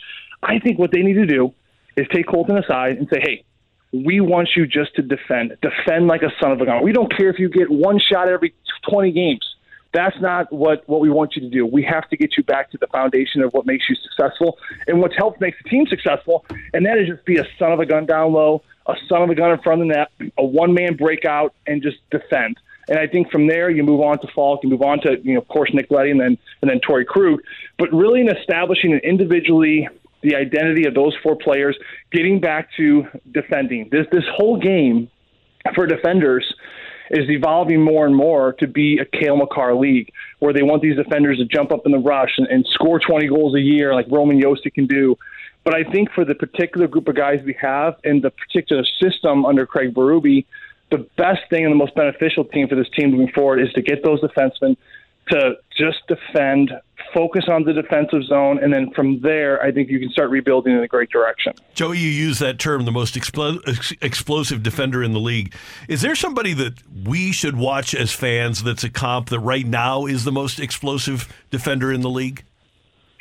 You know, Cale Makar certainly sets sets the bar for me. I think Roman Josi, um, without a doubt, is right there. I mean, Carlson. You're going to see Carlson tonight with the Washington Capitals. Uh, he he definitely he definitely is up there. You know, I it's funny when when you think of Cale Makar too, and I think if for all defensemen out there, you know, they they mimic their game so much after uh, Cale Makar, and and he's a pretty particular player, and this is where I think scoring has really rose because the defenders are scoring better and they're not focusing as much necessarily on defending. Uh, but you look at the postseason as well, and you look at some of the best teams in the league. Um, I still think Victor Hedman is, is an explosive player. I still think Tampa Bay is a team to beat in the Eastern Conference because, especially of Victor Hedman, and not only he's found that uh, balance of defending well, but being explosive offensively, he can score and run a power play. I mean, he's pretty much got all the tools. I think Colton Parayko to me, at some point in his career, can get close to what Victor Hedman is. Not saying he's going to reach that ceiling, but I do think he can defend just as well as Victor Hedman. He's got as good of a shot, and I think if he continues to evolve, I think we could see him climb up and and equal the ranks there by Victor Hedman. Have you ever been to the National Air and Space Museum in Washington D.C.? You know, that's one of the museums I don't think I've ever been to, Randy. I did the history last year. That was fantastic. That's cool. Yeah, Air and Space has the original Spirit of St. Louis. They have the golf club that Alan Shepard used to to hit a golf ball on the moon. I'm, as you know, Joey, I, I'm not much of a, a museum guy, but I really did enjoy that one. That's amazing. Yeah, we went to uh, Charles Lindbergh's gravesite. He actually was buried in Maui, of all places. He's on. He's yeah, he's buried on a cliff in Maui. I remember I went there when I was in high school. It was a very very quiet, um, quiet cliff. Um, very unassuming. You, you would have dro- driven right past it, not know, like like you know you go to Boston and you can see where Benjamin Franklin's because there's crowds of people. There's tombs everywhere. It's a big it's a big spectacle, right? But Charles Lindbergh was just built, buried on a cliff there, a very small tombstone, just all said Lindbergh. And you know, obviously with his with crazy story. I mean, obviously when he when he crossed the ocean, uh, he comes back into stardom. I mean, he was like the Beatles, right? And then of course, you know, his son got kidnapped. And I believe his son died in the kidnapping or the ransom, right? Yeah. So then from there, he just lived a very secluded, a very secluded, quiet, kind of lonely life, and it was really really sad when I learned more about his story. But it kind of it kind of paints a perfect picture when you look at where he's buried in a very secluded, quiet, peaceful place of how his life ended. Hey, one other thing, and uh, as a non-Italian, I don't have any Italian blood in me at all. I need to ask this question because on the instruction box for every piece of pasta that I ever have cooked, it says rinse the pasta after you boil it. How do you maintain? Yeah. Okay, so so Joey, tell me. Is that German pasta? Who, who made that pasta? That's, it's like uh, barilla or whatever they say. Oh, okay, God. so tell me what I'm doing. I, I'm obviously doing it wrong. So I keep pasta hot by not rinsing the pasta, correct? Okay, so a couple things, Randy. You know, parents a lot of times will rinse the pasta when it's done with cold water to cool it down for their kids. That's fine. But what happens is there's so many great starch starches on your noodle when you when you dump it into the strainer. Now, when you rinse it, right, that concentrated starch, you're actually blowing that right off the noodle, right? And what's important is because that starch actually helps with the sticking of whatever sauce you're going to put on the noodle. So hmm, instead of the starch helps to stick versus if you have water, the, the hmm. sauce is more going to slide up and down. But you know, to cook pasta appropriately, you always want to cook it a minute less than the box recommends. Okay. And then you always want to finish it in the pan. And this is the biggest key with pasta. You always want to save a, a good like two to three cups of the actual pasta water. So then when you're mixing your noodles in the sauce, eventually, because the noodles are going to so- soak up that sauce and dry it up, that's where you add the pasta water. Okay, now why don't you add any kind of water? Because the pasta water is full of starch. That's where all the starch is at. So it's actually going to help thicken it into more of a cream sauce. So again, I tell people it's simple. Cook it a minute less than the box is directed. Strain it. Reserve about two, three cups of the water, and then you want to finish the last minute of the pasta in the sauce in the pan. When then you add the cooking um, pasta water gradually to get it really nice and thick. Yeah, I don't know. I don't know where you're getting your pasta, Randy, but I would stop getting it from that place. I, I've been screwing up pasta for 60 years, and it changes right now, Joey V. Changes right now. Right now, buddy. Yeah, it's never too late to turn it around. That's what they always tell me. All right, brother. Hey, we'll be tuned in tonight. Thanks. Have a great day in D.C., and we'll talk to you soon. Sounds great, guys. Yeah, I'm going to work on my empathy. You work on cooking pasta. We're all going to be better humans today. Yes, we will. the great Joe See. Vitale. See you later. With us on 101 ESPN. It's always fun to have Joey on the show. It is. Coming up next, do we have a fighter for the fight? We do have a fighter, and that means we have a fight coming your way here on the opening drive on 101 ESPN. You're back to the opening drive podcast on 101 ESPN. Presented by Dobbs Tire and Auto Centers. Welcome to the fight. In the red corner, average Joe Listener. And in the blue corner, the undisputed king of morning drive. Please welcome Randy Karraker. Welcome back to the opening drive. I'm Carey Davis, joined by Brooke Grimsley, and it is time for the fight. And our fighter today is Ryan. Ryan, how you feeling? I'm feeling good. You ready to take on Megamind? As ready as I'm gonna be. All right, here we go. The 15 over 2 upset has now happened three straight years and seven times in the last 11 tournaments, including twice on the same day in 2012. Missouri fell to Norfolk State, and then later that day, Duke fell to which 15 seed? Was it George Mason, Lehigh, or Weber State? Uh, I believe that was Lehigh. Which Major League Baseball team is credited with being the first team, or yeah, first team in Major League Baseball to add a player's name to the back of their jerseys? Is it the Seattle Mariners, Detroit Tigers, or Chicago White Sox? Uh, I want to say that was the White Sox. All right, Ryan. Deion Sanders was drafted into the MLB twice, first in the sixth round by the Royals, and then in the 30th round by which AL club? Is it the Boston Red Sox, the Minnesota Twins, or the New York Yankees? The Yankees. Missouri went 4,745 days between tournament victories, last winning in the first round of the 2010 tournament in an 86 78 upset victory over which ACC team? Is it Syracuse, Clemson, or Florida State? Uh, is that Syracuse? Syracuse. All right, we'll double check the score and bring in Randy Karraker. How you feeling, Ryan? Uh, on the uh, on the fast lane, they get a, a clip of John Mozeliak saying, "Not great." Well, you know, it happens. It, it's it's a little challenging at times playing this fight going against Megamind, but you can you just do the best you can do and hope for the best.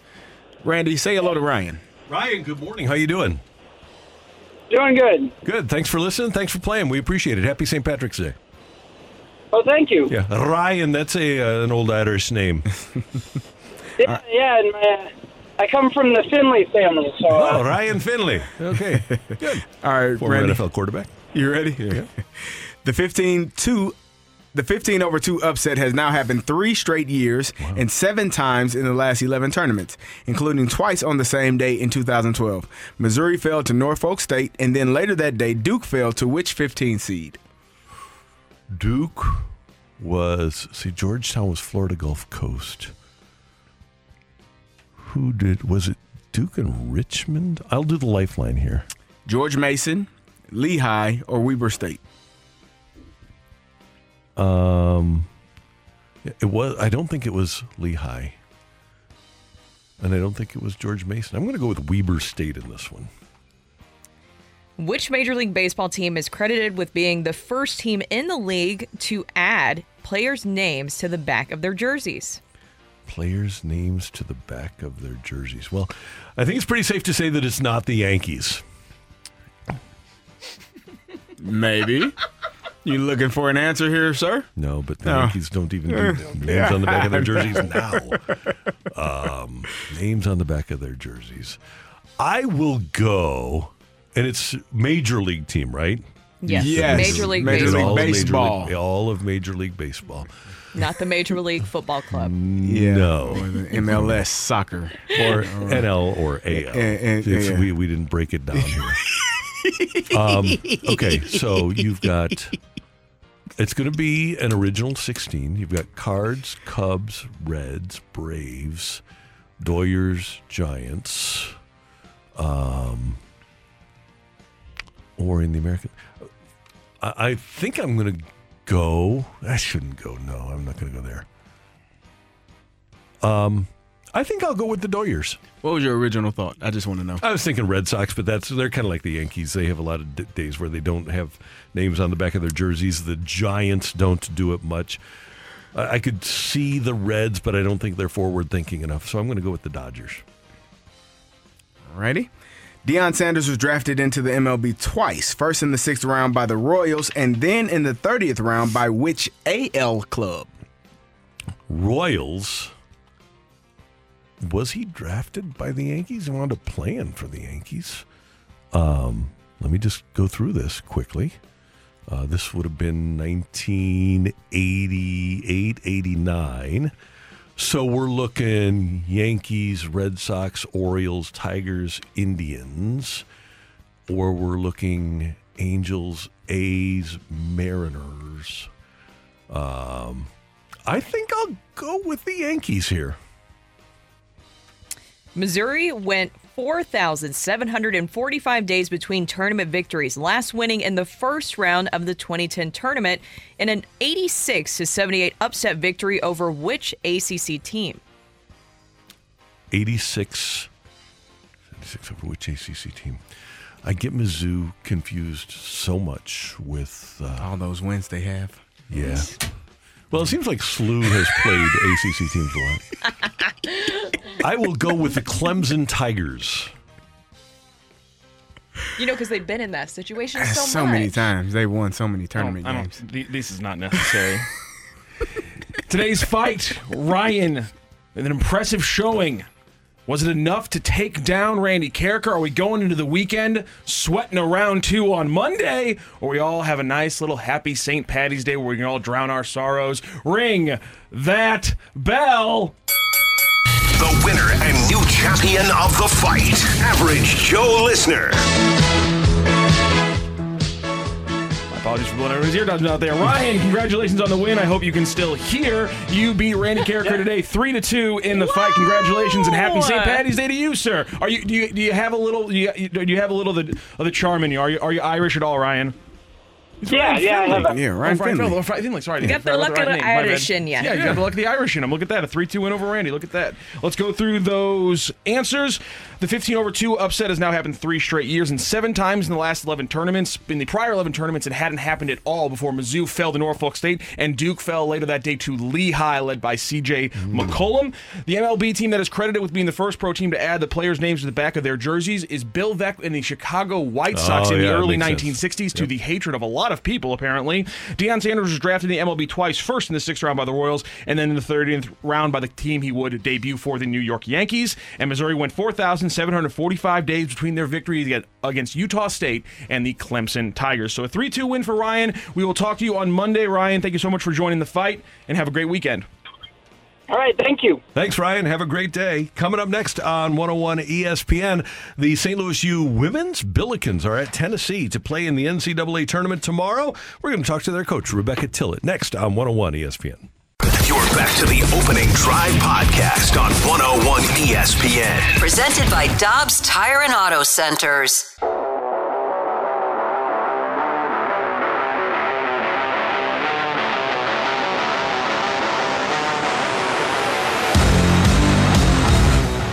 St. Louis University women's basketball team had a magical run through the A10 tournament, and they'll play in the NCAA tournament tomorrow in Knoxville against Tennessee. The game can be seen locally at noon on ABC. And the first year coach of the Billikens, Rebecca Tillett, joins us now on the Brown and Crouppen Celebrity Line on 101 ESPN. Rebecca with Brooke Grimsley and Carey Davis. This is Randy Karraker. Thanks for joining us and congratulations. How things going? Hi, Randy. Thanks so much for having me. Things are going great. Uh, just really excited for the preparation for tomorrow. Rebecca, I was there when you were announced last April that you were taking over the women's basketball program. And of course, everybody coming in talks about, you know, reevaluating and rebuilding the culture to your liking and getting players and people to buy in. How were you able to do that so quickly? Wow, great question. You know, I think one thing we started with is that we say in our line of work, right, buy in is not enough. Like if you want to, to change a culture quickly, buy-in is, is the baseline. You have to literally immerse yourself completely in the work, and that's what this group did. And also, Brooke Flowers has been huge for you too in that as well, I'm sure. Yes, Brooks, there's so many great stories about what she's done to, you know, cement the final year of her career here at SLU. Wish she had a little more eligibility left, but this is the true end of her eligibility in college basketball. Um, but she early on communicated with our team that she stayed with the intent of winning a championship. And not only did she do that, she brought the team together step after step after step.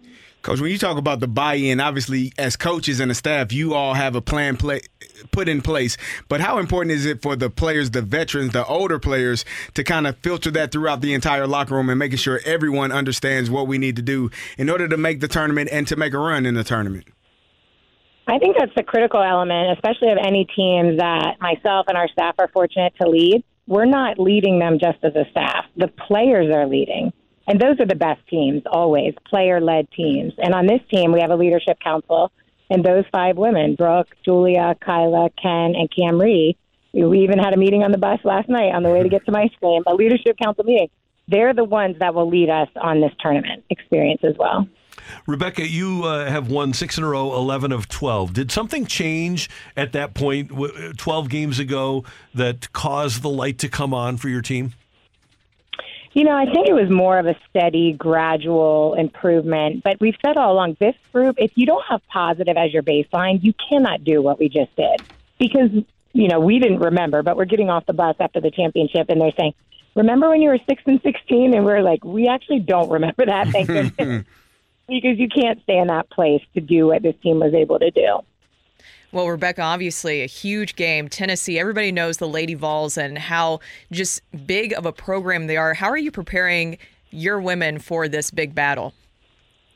Yeah, great question. Our non-conference had some other big opponents. I mean, I, no one quite as storied, right? I mean, Baylor, Baylor rivals them, but Tennessee's is the longest-standing tradition for sure.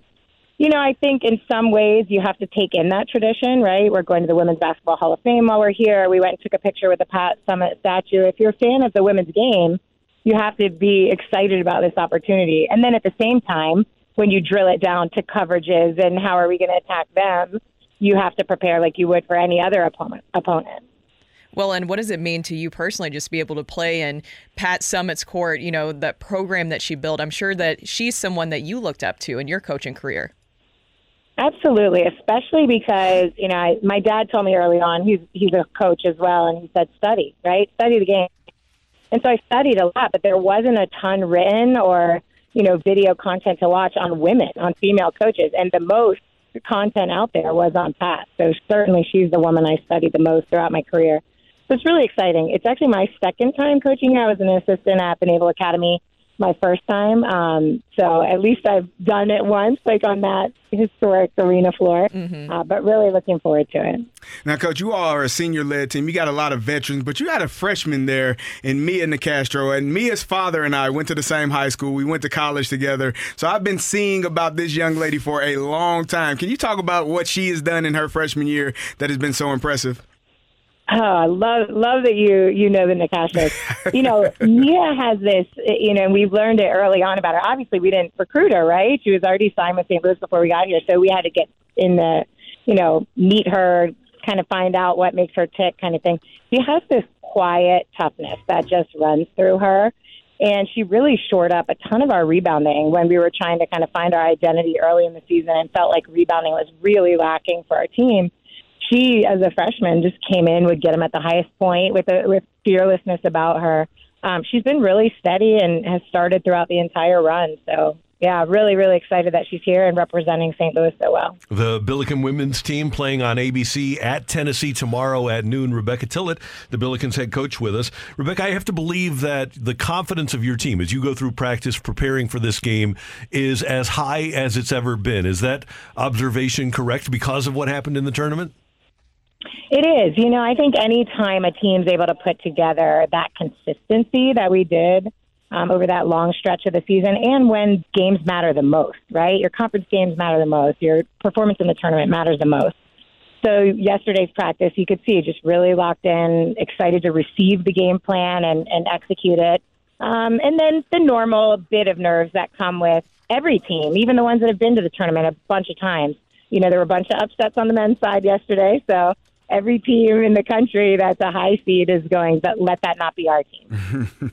Now, coach, I, I always want to ask coaches this about you know enjoying the moment for your team. Obviously, making it to the tournament, all the expectations. It, it's an opportunity to embrace just the moment of of the NCAA tournament, but also understanding that it is a business trip and you are there to win games. How do you how do you kind of bring that in and make sure the young ladies are focused on that? Yeah, great point. It's so important. So, one for us, joy is one of our core values. So, it runs through everything we do. So, we're trying to find joy in the moment, joy in the work, joy in the adversity. So, I think that keeps us pretty centered on that, you know, point that you're making. Also, for me, the second time leading women, right, to the NCAA tournament, the first time such a whirlwind. So, I'm hoping that, you know, our staff leadership will be even better this second time around and helping everybody soak in all the moments um, because it really is. For some people, it's a once in a lifetime experience. Now, we certainly want to make deep runs in St. Louis for a long time, so we want it to be a every year experience. Rebecca, final thing, and SLU in the past, they've brought UConn into town and sold out for the women, but essentially you're trying to enhance a foundation of a program too. What's it been like on campus since you won the tournament? And I know you haven't had a ton of time to run around campus. And uh, what do you think this program could become? I think, you know, there's a fan base here that could, you know, commit to this group and help us elevate. And you look around the country at other universities that have built that type of fan base. And it's one of the reasons we were drawn to come here to St. Louis because we're in a sports community that really supports their teams and cares deeply about them. And that's what we're trying to build. And we saw that during the run. We saw attendance elevate. And I think, you know, it'll be exciting to see our first game next year and how many people want to see what we look like at the beginning of the season. But we want to build it here. Well, it's we're looking forward to it. There's a watch party at Westport Social tomorrow for your noon game. Rebecca, best of luck. Thanks so much for taking the time with us. We do appreciate it, and uh, hopefully we'll be talking to you uh, after you finish this weekend as you move on in the tournament. That'd be great. And thank you guys for your support, especially of women's sports. You bet. Thank you, Rebecca.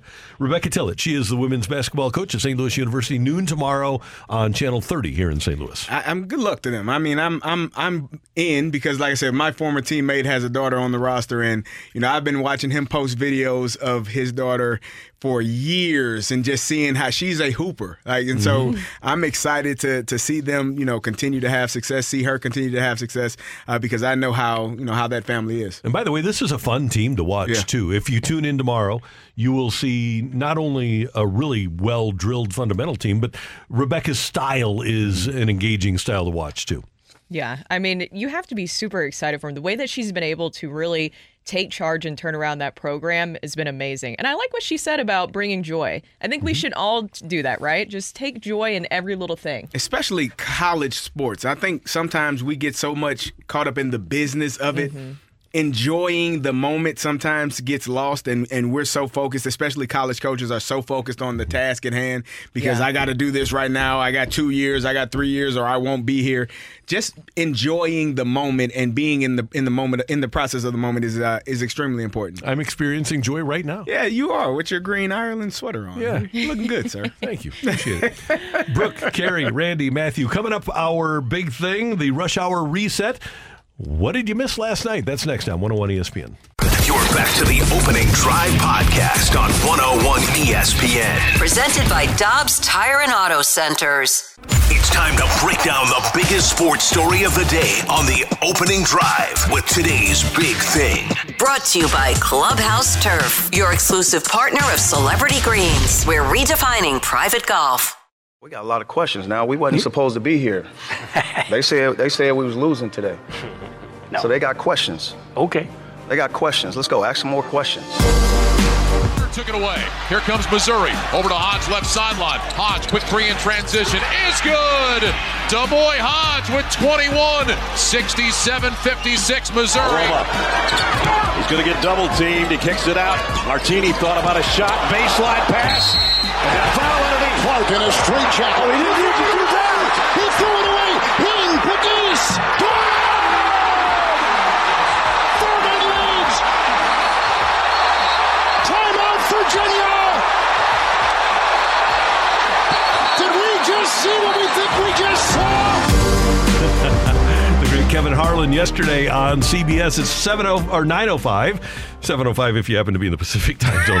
if it's 705, Randy, I got your. Uh, it's 905. way too early. Your time check brought to you by Clarkson Jewelers, an officially licensed Rolex jeweler. I know somebody's probably listening in the Pacific time zone. Uh, and uh, it is time now for our rush hour reset. We take a look at what we let off with on the show today. If you didn't get an opportunity to hear it, you know that Mizzou did knock off uh, Utah State in their opener 76 65. And here's Coach Dennis Gates. He said, Hey, more questions. He's kind of upset, kind of a, has a chip on his shoulder, but he doesn't look like he has that roiling intensity when he's walking the sidelines. What's beneath that calm veneer? So for me, I played the game a certain way, um, and I was wired tight, and I played as hard as I can. I would never coach how I played.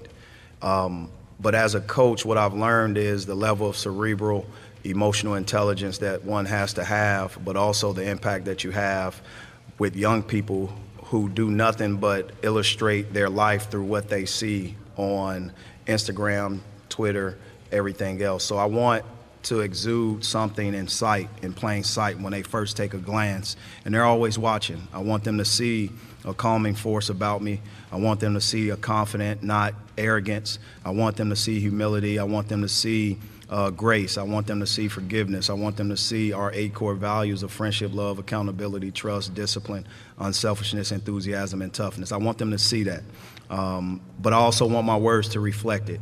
You never know what can crush a young young player's dreams or their aspirations, but you know one thing: there's nothing better than a player having confidence, and that's what I want to give them. Dennis Gates and his Tigers will take on Princeton. By the way, eight pillars is too many. Eight is a lot. and and he but it, but in his defense, to his credit, he says it and spews it out every single time without any issues. yeah. uh, and so I was thinking about it as I'm listening to it because he said it multiple times. Yeah. We've heard him say it.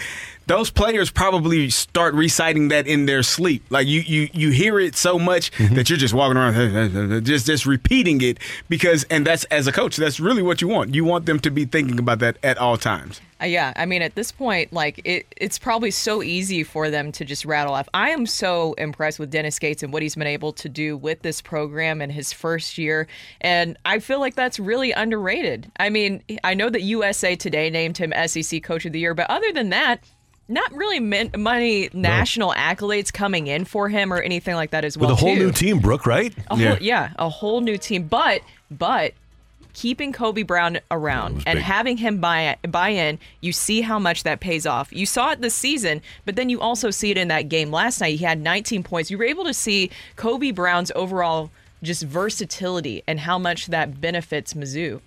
The, oh, I was gonna say I like the fact that he talked about not really. Um, stressing the guys out. The mentality, the the, the mental aspect of sports mm-hmm. is the most important thing. Like you can be one of the best athletes in the world, but if your confidence is shot, if you are afraid uh, to to make a mistake or not take that shot when the when the opportunity is presented, you're going to be overanalyzing the entire game. And I think that's one of the things that he's allowed his team to do. You know, shoot the ball. You're open, mm-hmm. shoot it, pass it, shoot it.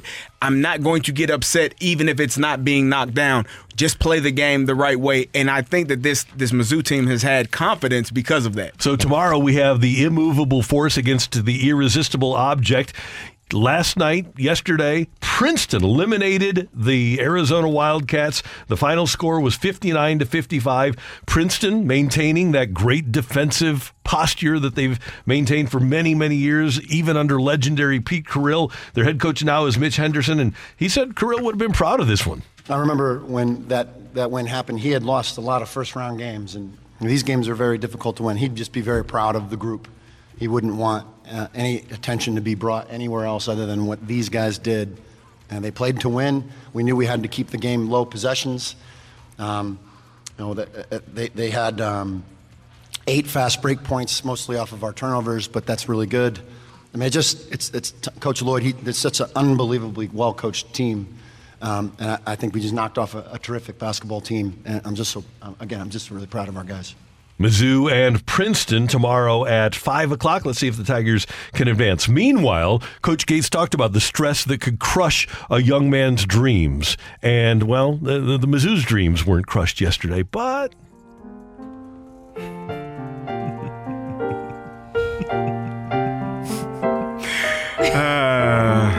Carey Davis and his fighting Illini. Yeah. We're, You know- we're shedding a, che- a tear right now. what did you. what did Belichick say? We're on to Cincinnati. We're on to 23-24. right. We, you think we're gonna did not take long. dwell in this sorrow? We're not gonna. We're we're, we're on to 23-24. We're not Yeah. worried about that. It was Arkansas 73, Illinois 63. They lost by 10. You know, things happen. Down by, Rob, down by 10 at the half. We're- Hey, you tied him in the second half. Oh yeah, that, if we only had to play the second half, Randy, we would. We're going to overtime. there you go. Hey, eh, you know, eh, we've uh, we'll be back next year. You know, okay. We'll see you all in in mid to late Yeah, December. See you at Enterprise Center, right? Yeah. Yeah. See y'all then. Bragging rights. We'll we'll see who's bragging then. Feeling, Okay. feeling good about that? Good. Oh yeah, right now. Because we're all see. Here's the problem. We are already working on next season while you all are still playing. So we're getting Yeah, prepared. We got a us. head start. You know.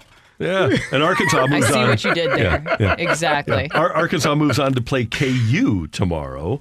That game is at 4:15 on CBS, and it'll be a huge weekend in St. Louis because not only do we have the Blues tonight taking on the Capitals in Washington, five o'clock pregame here on 101 ESPN. St. Louis City SC playing tomorrow night 7:30 at City Park. The Battlehawks playing at six o'clock over at the Dome at America Center, and Mizzou's game is at five o'clock tomorrow. So it's going to be a wild weekend and a great weekend of sports here in St. Louis. Matthew Sunday, Sloan. Sunday was all like Sunday was so much fun. Like Saturday into Sunday was Mm. so much fun. This past weekend, it's crazy that we're going to get this great of a Saturday in, in front of us too. It's, It's- just it's incredible. going to be tremendous. So, Carey's uh, maybe that game didn't spark joy, but you're capable of smiling. I'm glad to see that. I, I love Spark I- joy. well, here's the thing. Oh. I, I love the fact that because we're kind of the same way.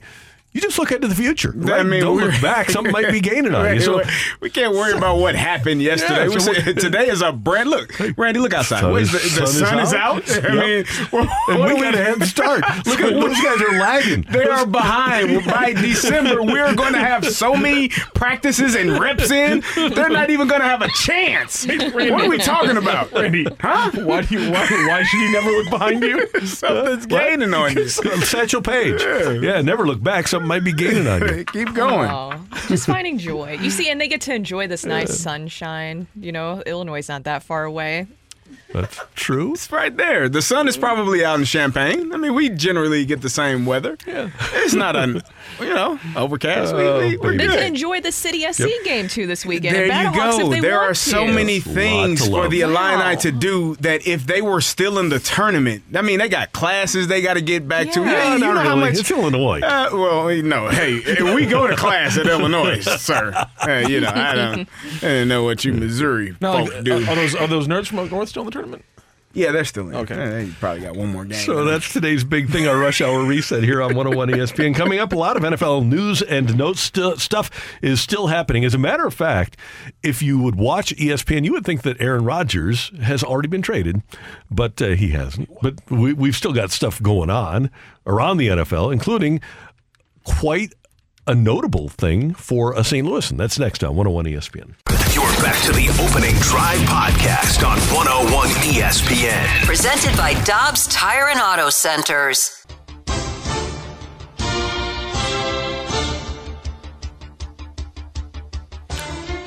Take a look at some of the news and notes from around the National Football League, and a salary cap casualty in Dallas is one, and one of our favorites, Ezekiel Elliott, former mm-hmm. Burroughs star, went to Ohio State and had his job stolen by Tony Pollard, and now he is out on the open market. I'll be interested to see where he lands because I think there's he's not the running back that he was five years ago when he led the league in rushing, but he is still a serviceable back and could help a winning team if he's in the right situation. Yeah, it, it, it's unfortunate because you know when you are in a two-back system as he was in Dallas with Tony Pollard, you know having someone essentially steal your carries is uh is kind of a recipe for for termination in terms of, of keeping your job, and so that's that's essentially what happened.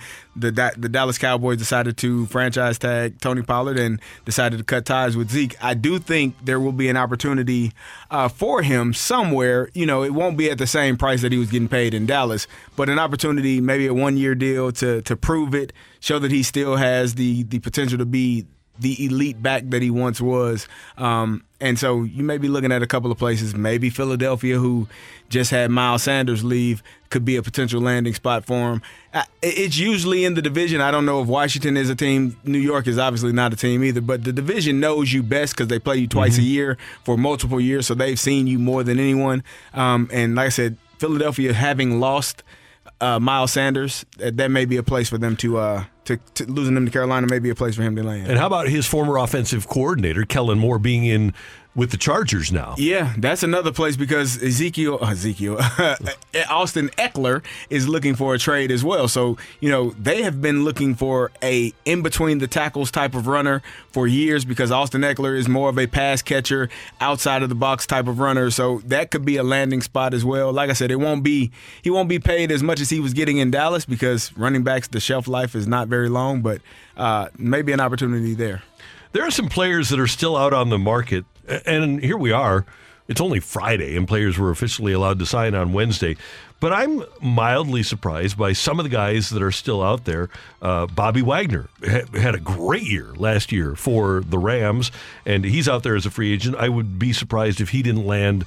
Maybe he's still looking for big money. I don't know, but he seems like if I'm a winning team, if I'm Buffalo and I just lost Edmunds, Bobby Wagner is a guy I'm looking at. Yeah, and it's it's interesting. I thought Bobby Wagner was much older. He's only 33. Yeah. He feels 38-ish for Mhm. some reason, and that's maybe because he's played uh, for so long and had so much success in, in Seattle and then in LA last year. Uh, another name out there is Odell Beckham Jr., Yep. a guy that is um, you know returning from from ACL surgery, missed all of last season, but in his last game he played in prior to getting hurt was probably on his way to being the NFL, the uh, MVP of the uh, Super Bowl. So he's a guy that has a lot of talent, has shown plenty of talent throughout his career, and maybe you're looking at an Odell Beckham Jr. signing somewhere uh, pretty soon. And this is not a great draft for offensive tackles. So Orlando Brown got his big money from uh, Cincinnati. That that could be a game changer, by the way, for the the Bengals, right? Because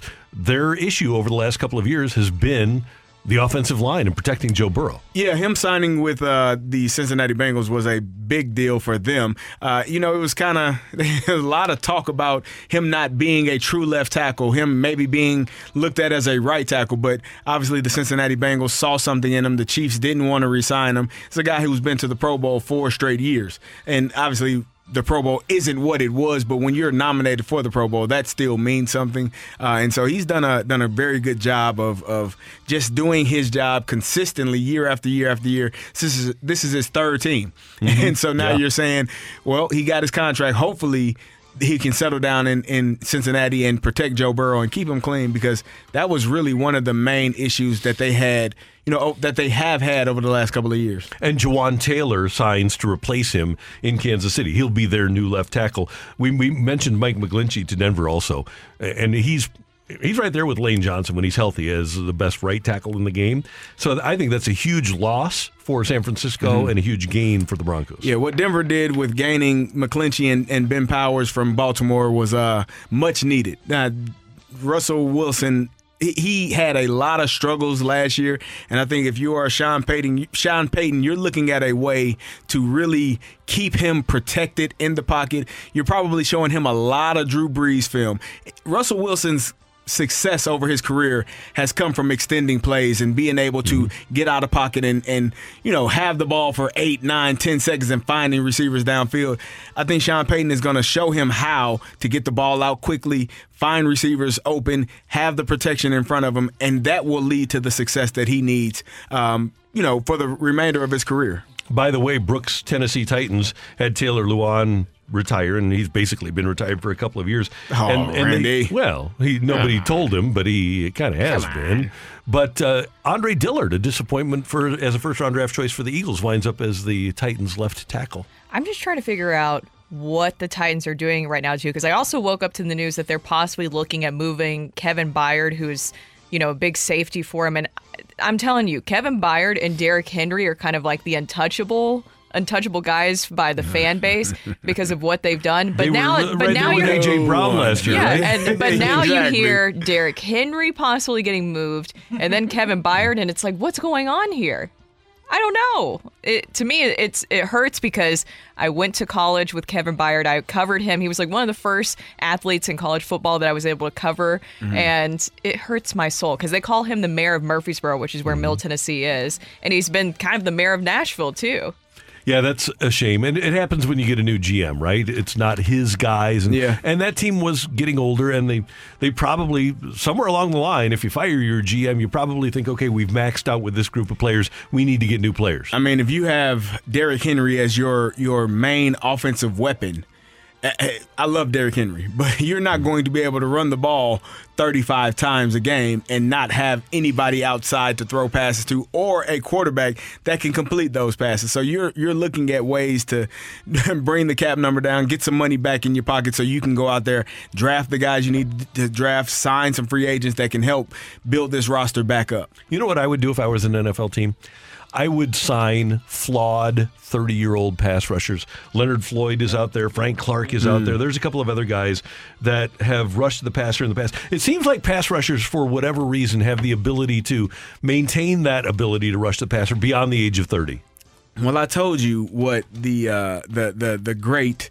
Uh, I'm dropping his name. Freeman. Yeah, is that his name? What's his name From- from, the Colts? Dwight Freeney. Dwight, Dwight Freeney. Freeney, yeah. Why am I dri- for dri- Every play is a pass. Yeah. Unless it's a run. Yeah. That, that that's pass rushers mentality. Every play is a pass unless it's a run. And so you got guys that if they are pass rushers and that's how they make their money, they're going to go get after the quarterback. They that's what they want to do. And if you have a guy that has been doing it in the league and had success, an older guy, you you can tend you can usually uh, still get some some good reps out of him, especially third down passing situations, uh, second down passing situations. You know that their ultimate goal is to get to the quarterback. A great example of that is uh, Yannick Ngakoue. He's played for five teams in the last four years, and he has 30, 35 and a half sacks. So that's a guy who's a journeyman, but the stats aren't journeyman like. So if you can pick him up, pair him with a guy like like one of those other guys, you can get a nice little pass rush boost without having to you know take a risk in the draft or something like that, or or pay a lot of money like if you like the, the 49ers are doing with Javon Hargrave, which is still a weird move to me. Somebody said Zeke to the Titans. Uh, eh, I don't know. I don't know where he ends up I at. It might be closer to training camp. You know, maybe maybe later on in the in the summer when he signs. But I, I just get the sense that Tennessee's starting over. yeah, Yes. but you Right? don't. You're not going to pay him. I don't. I don't know what he's going. I don't know what the the average salary is for running backs right now. But I see a lot of guys getting two. Fourteen million dollar, you know, two years, fourteen million dollars, some in that range. I, you know, I think Zeke is still a, a very good starting running back if given the opportunity. He, he didn't have many injuries. He put the ball on the ground a little bit. That frustrated Dallas Cowboys and their fans. But uh, overall, he's still a very outstanding running back. And if you're the Titans and you want to move on to a, a new quarterback, still having a stable running back without the, the contract of Derrick Henry would be something that'd be kind of nice. So you, Yeah. you, you you ship off Derrick Henry, you bring in Zeke on a cheaper, shorter term deal, and now you can still run the ball, you know, 300 times a, a So- season without having to put it in the quarterback's hands. So are you saying uh, Ryan Tannehill and Derrick Henry are gone, and now you got Malik Willis and Zeke in the backfield? I'm just saying it's it's it's one way to protect a young quarterback if you're trying to make that switch. I don't I know if could- Malik's the guy, but I'm just saying it's, it helps. I could see Pete Carroll being a guy that would really like Zeke. Ooh, yeah. Hmm. That wouldn't that that might actually work out pretty well. Their their style and how they run the ball and how they play the game. You got Geno Smith over there, hundred million dollar quarterback. Who'd have thought that ten years ago? Right. Uh, just trying to think of other teams that I don't, I don't think that because the Jets are going to have Hall back. I don't think so. Ravens, although their guys get hurt all the time, but I don't know if that's a fit. I really think that the Chargers are a good fit for him. Let's- If I Zeke, if I were you, I would go to the Chargers if they're interested. Those are NFL news and notes on 101 ESPN. Coming up next, we've got a little edition of Rocc and Roll. Our buddy Dan McLaughlin is going to fill in for Tim McKernan today. So looking forward to that. Danny will join us in our 945 segment. But Rocc and Roll is next on 101 ESPN.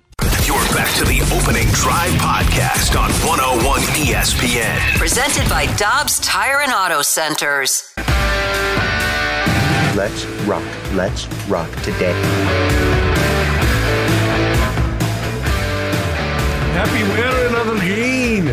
Happy St. Patty's Day. Sorry, can I get that one more time? Happy wearing of the green. Weird. I didn't know what is that. I that. legitimately thought you were spe- you, you said that in Gaelic. Like the way you, I legitimately thought you had spoken in another language. No, happy happy wearing of the green. No, that's uh, that's uh, yeah, that's Irish, right? That's an Irish uh, brogue, as they call it. I don't know. I don't know, An but Irish it's, brogue? it's St. Patty's Day. I know that. What's an, what is an Irish brogue? That's a dialect. Oh. Oh, okay. Come on. Duh. I thought you were talking. I thought you were Hey. talking about shoes for a second. Guys. I skipped class all the time. How do I know what a brogue is and you don't? You went to CBC for God's yeah, sake. you say brogue, and I just think about that. That's what that's what you have on shoes is broguing. So I got I got nothing for you about dialect. I got, I got the word dialect. A brogue is an accent. Okay, just Okay. go to the wow. Go to the interwebs. Brogue's okay? an accent. Come We're all learning stuff today. Okay, here we go. Merriam-Webster. You want the official? I do want the official. Um, okay. By the way, to your credit, Matthew, a brogue is a stout, coarse shoe worn formerly in Ireland. So that's one Ireland. definition. However, brogue is a dialect or regional pronunciation. Okay. So there you go. The so now you, know via radio. There you learn something wonder, new I wonder day. what the brogue around Killarney is. You just heard it. Okay. There you go. Well, Randy, while we're talking about St. Patty's Day, I wanted you to do me a favor, Yes, Randy. sir. I need a Mount Rushmore of St. Louis Irish sports figures. But, Yes. but in, in ode to one of my favorite people uh, at this station, Jamie Rivers, I want you to give me a Jamie Rivers Mount Rushmore, which is also a top five list. Fast lane. Fast lane. It's a fast I lane. was, They, I was- oh, they, yeah. they, Oh, we'll- they we'll don't. They the clearly lane. don't know four, four or five. Jamie Rivers, by the way, was sitting in the back office and was telling me how they did a Mount Rushmore one time and they were trying to figure out who the fifth president was and they couldn't figure it oh out. Oh my god. Okay. Him and Stalter. So, Yeah. in, both an, in both an ode to Michelle Smallmon and to the guys currently on the fast lane, I want a Mount Rushmore. You can give me five or four dealer's choice. Okay. By the way, I, I give Jamie a little credit here because he's from Canada. North of the border. Yeah.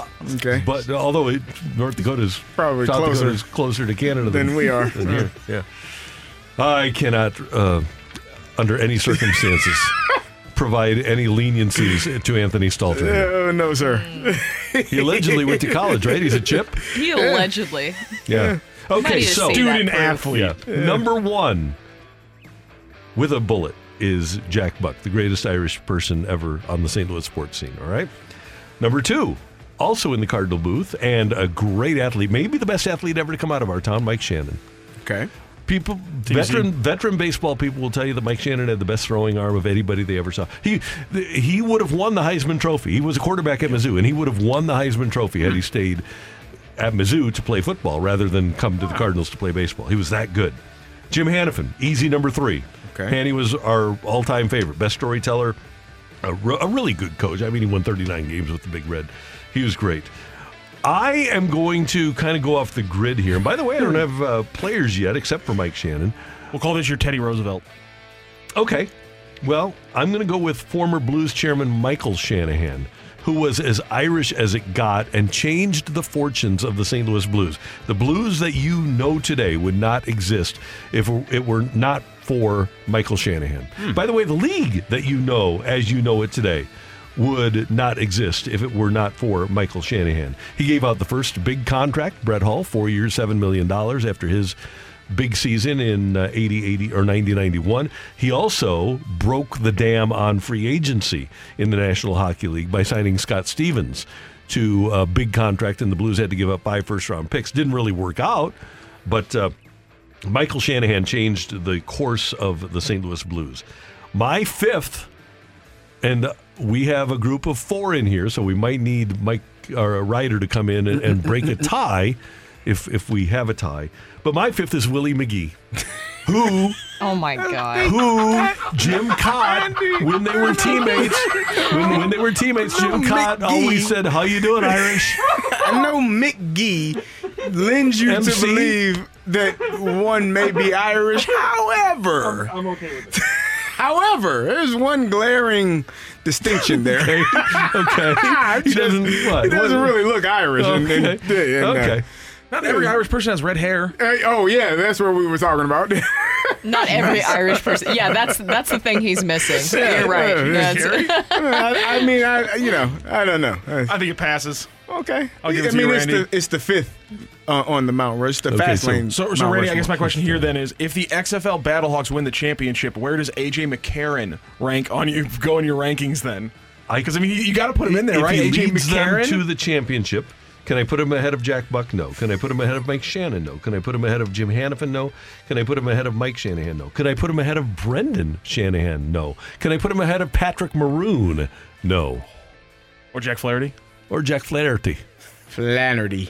So uh, th- I don't think, all due respect to AJ McCarron, that I am going to Battlehawks, able, be able to pull this off. Yeah, kind of.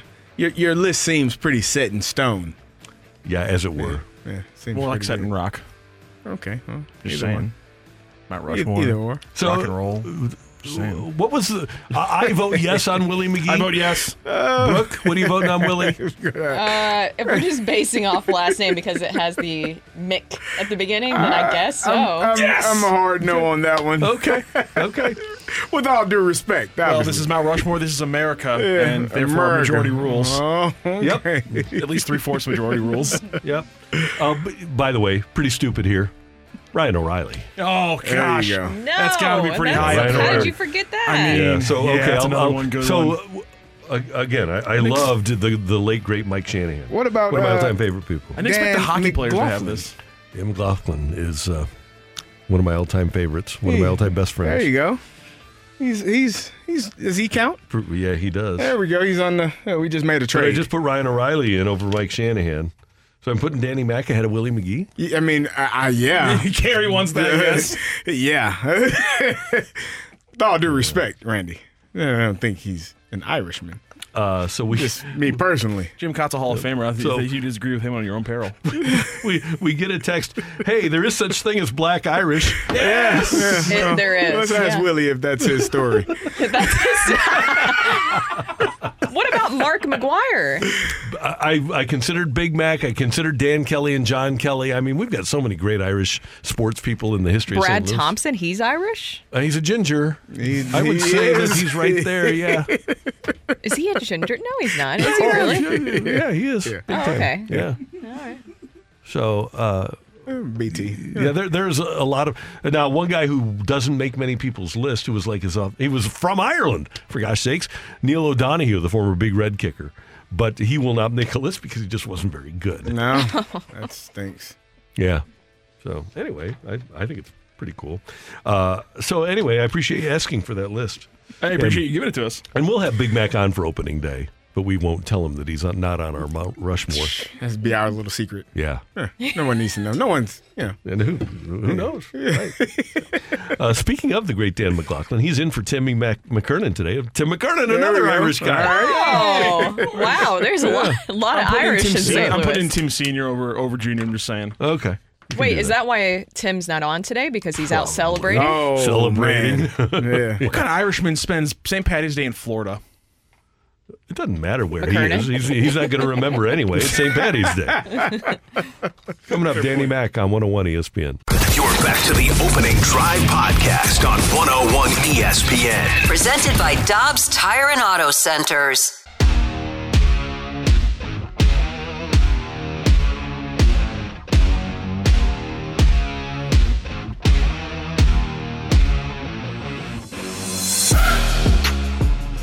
It's always great to see my friend Dan McLaughlin, our friend Dan McLaughlin, who'll be filling in. If you have an Irish guy that is not in studio, then you have to replace him with another Irish guy. There so you Tim. McKernan is out and Dan McLaughlin is in. Good morning. How are you doing? Well, I'm doing okay. I had some dental work at 7 a.m. this morning, and I was um, I was in question. Honestly, to come in, I had to get like a little thing done on my, my tooth, and they shot me up with the whatever this the pain Novocaine? yeah, the Novocaine, and I felt like I had a 10 pound weight on the right side of my mouth. But other than that, I'm doing great. One time, BT had Happy St. Patty's Day. Thank you. Happy St. Okay. Patty's Day. One time, BT had dental work done right before the fast lane, and he sounded exactly like Lou Holtz. oh man. I love St. Patty's Day. I am a true Irishman. Uh, my family loves it. I was born on the 18th of March, and my I, I bet I get in. By the way, Martin Kilcoyne will be my guest in studio, Oh, so we'll, we'll Oh, have Marty coming in. Another we'll- Irishman. and he, his birthday is today too. Oh, happy- uh, Happy happy birthday. birthday, Happy birthday to you too. So uh, my grandfather was all over my mom about making sure that she had me on the 17th. She was like. Oh. She's like, I'm trying my best. Okay, I can't force this to happen. So, born on the 18th, and uh, did not get the name Patrick, but Daniel, for a good Irishman. That's Not bad. Yeah, that's how it works. Daniel. What were you guys doing? You were doing some kind of list. So we have an internal debate here in the uh, in the opening drive. Yeah. W- Willie McGee, Irishman or not? I think Carey better answer that. I, I, I, I personally, you know, Mick Gee, I understand, but uh, so he's missing one thing, Randy. And it's kind of an important thing to be Irish, I would. That's why I'd rather have Carey answer it. He, he can go in depth on this a little bit better than all of us. Yeah. Well, uh, Danny, a friend Doesn't of look yours. like any Irishman Yeah. I've seen. Uh, Danny, a, a friend of, uh, of yours and mine, Jim Kaat, uh, calls, or at least when he was playing with him, called Willie Irish. Hey, how Sure. you doing, Irish? Sure. Well, you got Mike Shannon. Did you get him? Yep. J- Mike and Jack, both. Uh, let me think of some names here. Maybe uh, Mike O'Reilly. Shanahan. I put Mike Shanahan on the list originally. Yeah. And then I had to remove him, unfortunately. He didn't put Mark McGwire on there though. I still don't have Mark McGwire in my top five. Really? Yeah. Yeah. Anything with a Mick is. But I mean, you, are gonna get. You're gonna get its uh, you've a got chance. Jack, you've got Mike, you've got Hanny, you've got O'Reilly. Those four are irreplaceable, right? Yeah. Yeah. And then you've got Brendan Shanahan. Oh yeah. You've got uh, Michael Shanahan, uh, the owner. Uh, I bet the, the the text line probably helped you out a little bit, right? Oh yeah, they they've got a lot of Irish people. They know. Dan Kelly. yeah, oh, for sure. The Pat Kellys. McBride. Yeah. Ooh, Pat McBride is a good one. Yeah, Bake McBride. Again, I'll defer to Carey. you know, yeah, it's, one thing. Yeah, it's an important factor, though. Yeah, it is. Uh, so uh, Marty Kilcoyne is going to be joining you in studio. You- Uh, uh, somebody, Marty Martin reminded us a couple of months ago of something that I did, and I don't remember. I didn't remember. I do now. But we were doing a show on Channel 2 during Super Bowl 36 during the week. We were right in front of St. Louis Cathedral in New Orleans, and there was a, a chirpy Bostonite. Uh, Oh. Shocking. Yeah. A- And so during a commercial break, well, Marty was still kind of Marty's in the zone when he's doing a TV show, as you know, and he's not worried about ancillary things. Brooke, you've done enough TV. You've had enough people yelling behind you that Oh yeah. that you, you can have the chirpers there. But apparently, I went, I got up rel- relatively slowly, I think, strolled over to this Bostonite, grabbed him by the scruff of his neck, and told him to shut up and get the hell out of here. Did you really? I had no You idea. did that? That would also I- I be did. known as assault. Yeah. unless, unless Dan, you're in Texas, which we learned earlier this week. Oh, okay, In good. Texas, you can have a fair fight with Yeah. someone as long as you both agree to it. Oh, okay. Yep. Kind of like the no uh, Wild. Wild West here. Yeah. Yeah. Okay. So my question now is you have some serious anger issues. well, I did. That was a long time ago, Dan. Okay. It was 20 years ago now. All right. Okay, so I'm, I'm I, I think I was 39 or something. So I did then. But here's my question: As Marty mentioned, he probably was going up to a Southie with uh, his Bruschi jersey on. Was I taking my life into my hands? Yes. I, okay. Yeah. That's- Simply, Sometimes yes. Yeah. You don't know the opponent. You don't know. I mean, if he's a master of the martial arts Well, or what- whatever. They don't. They also don't know Randy. Marty's. So- Well, that's true. They're going for him. Marty's description was that, I, and I again I was 39. Marty's, but I'm wearing the right color. Marty's description was that I became the Incredible Hulk. Was he appreciative that you did this for you? I don't or did know. it for him? I should ask him. You should ask him on the show today. I may have to do that. I I know we'll get into uh well with when I visit with Martin, it it just goes on weird tangents. So we start talking about MLS or Battlehawks or whatever, Mizzou, and then things get weird. So I don't know where it's going to go. I don't know. It's Martin's fun. like a comedian. He's hilarious. Funniest He's person I know. The funniest guy in sports media in this town, Yes. undoubtedly. Danny, and he's uh, quick witted. Is is Jordan Walker on the opening day roster? I think he's got to be, and that's one of the things I want to talk about with Martin. I think if he's not, there'll be an uproar in the city. Um, he's and played. maybe in the he's clubhouse. played well enough to to do so, right? Absolutely, he's hitting a, over 400. I think his uh, OPS is uh, around seven or 800. I mean, he, he's done everything that you want him to do to push the envelope and say, "I deserve to be on this team."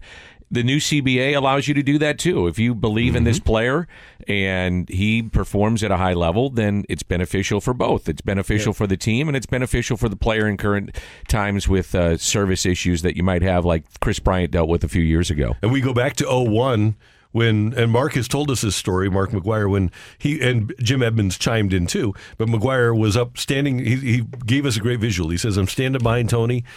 Uh, we're playing a spring training game, and uh, I said, you know." If you don't bring this guy north with us, it's going to be the stupidest make- mistake you ever made. That about could be the case here. Yeah, uh, if you're players, if you're Arenado, if you're Goldie, if you're Wayno, and you're trying to win, you probably, I think you have to go to Ollie and Mo and say, look, what are we doing here? If this guy isn't on the opening day roster, then we're not doing the smartest thing. I, I agree. Um, it complicates the roster a little bit with O'Neill, uh, Nootbaar. You know, you've you've got some guys, uh, Dylan Carlson, that could be on the outside. I don't think O'Neill will be. I think Nootbaar is pushing the envelope a little bit too, but it, it becomes really interesting now with Dylan Carlson. And you know, in 2020, he was batting cleanup in the playoffs. Where where is Yep. he now? And I think that's one of the big questions they have to answer. And I think they have to take a uh, sorry, Brooke, a page out of Tony's book because Tony always found enough at bats for four outfielders. You're going to have a total of 1,800 at bats. But that was without the DH. So now you even have more. You can. That's right. And that's my point. So, you know, one of these guys can DH and all of a sudden you're you're finding spots for him to play. And I, I think that's the way you approach it with these guys. And I, I would keep all of them and figure out a way to maneuver at bats. Somebody is going to get lesser at bats than they expected, but if Jordan Walker's there, he's got to play. Period. I mean, you're 20 years old, you're, you're playing every day. Yeah. Hey, it's great to see you. Hey, great to be here and looking forward to the show. Thanks for having me. It'll be fun. Danny Mac in for Tim McKernan. Great job today by our producer engineer, the one, the only Matthew Rocchio. Pleasure. Have a good weekend. Brooke, It's been a pleasure. that's a she just gave us a She royal did, wave. A wave. She did. Yeah. Wave. Good. You feeling you feeling good now? The, the- Yeah. all, all three of us together for a whole week. It's well, been almost a whole great. week. Yeah, almost a whole. You did. Yeah, you, you- did have you- things to do on Monday. Yeah. I forgot about that. That's- The week is, just goes by so fast. It's flown Yeah, by because we're having fun, Carey. Yes, right? we are. That's We're right. having a great time. CD, have a great weekend. And we appreciate you tuning in, texting in, and being a part of the show. For all of us until Monday morning at 7, have a great weekend, St. Louis. That's right. You've been listening to the Opening Drive podcast on 101 ESPN and ESPN.com. Presented by Dobbs Tire and Auto Centers.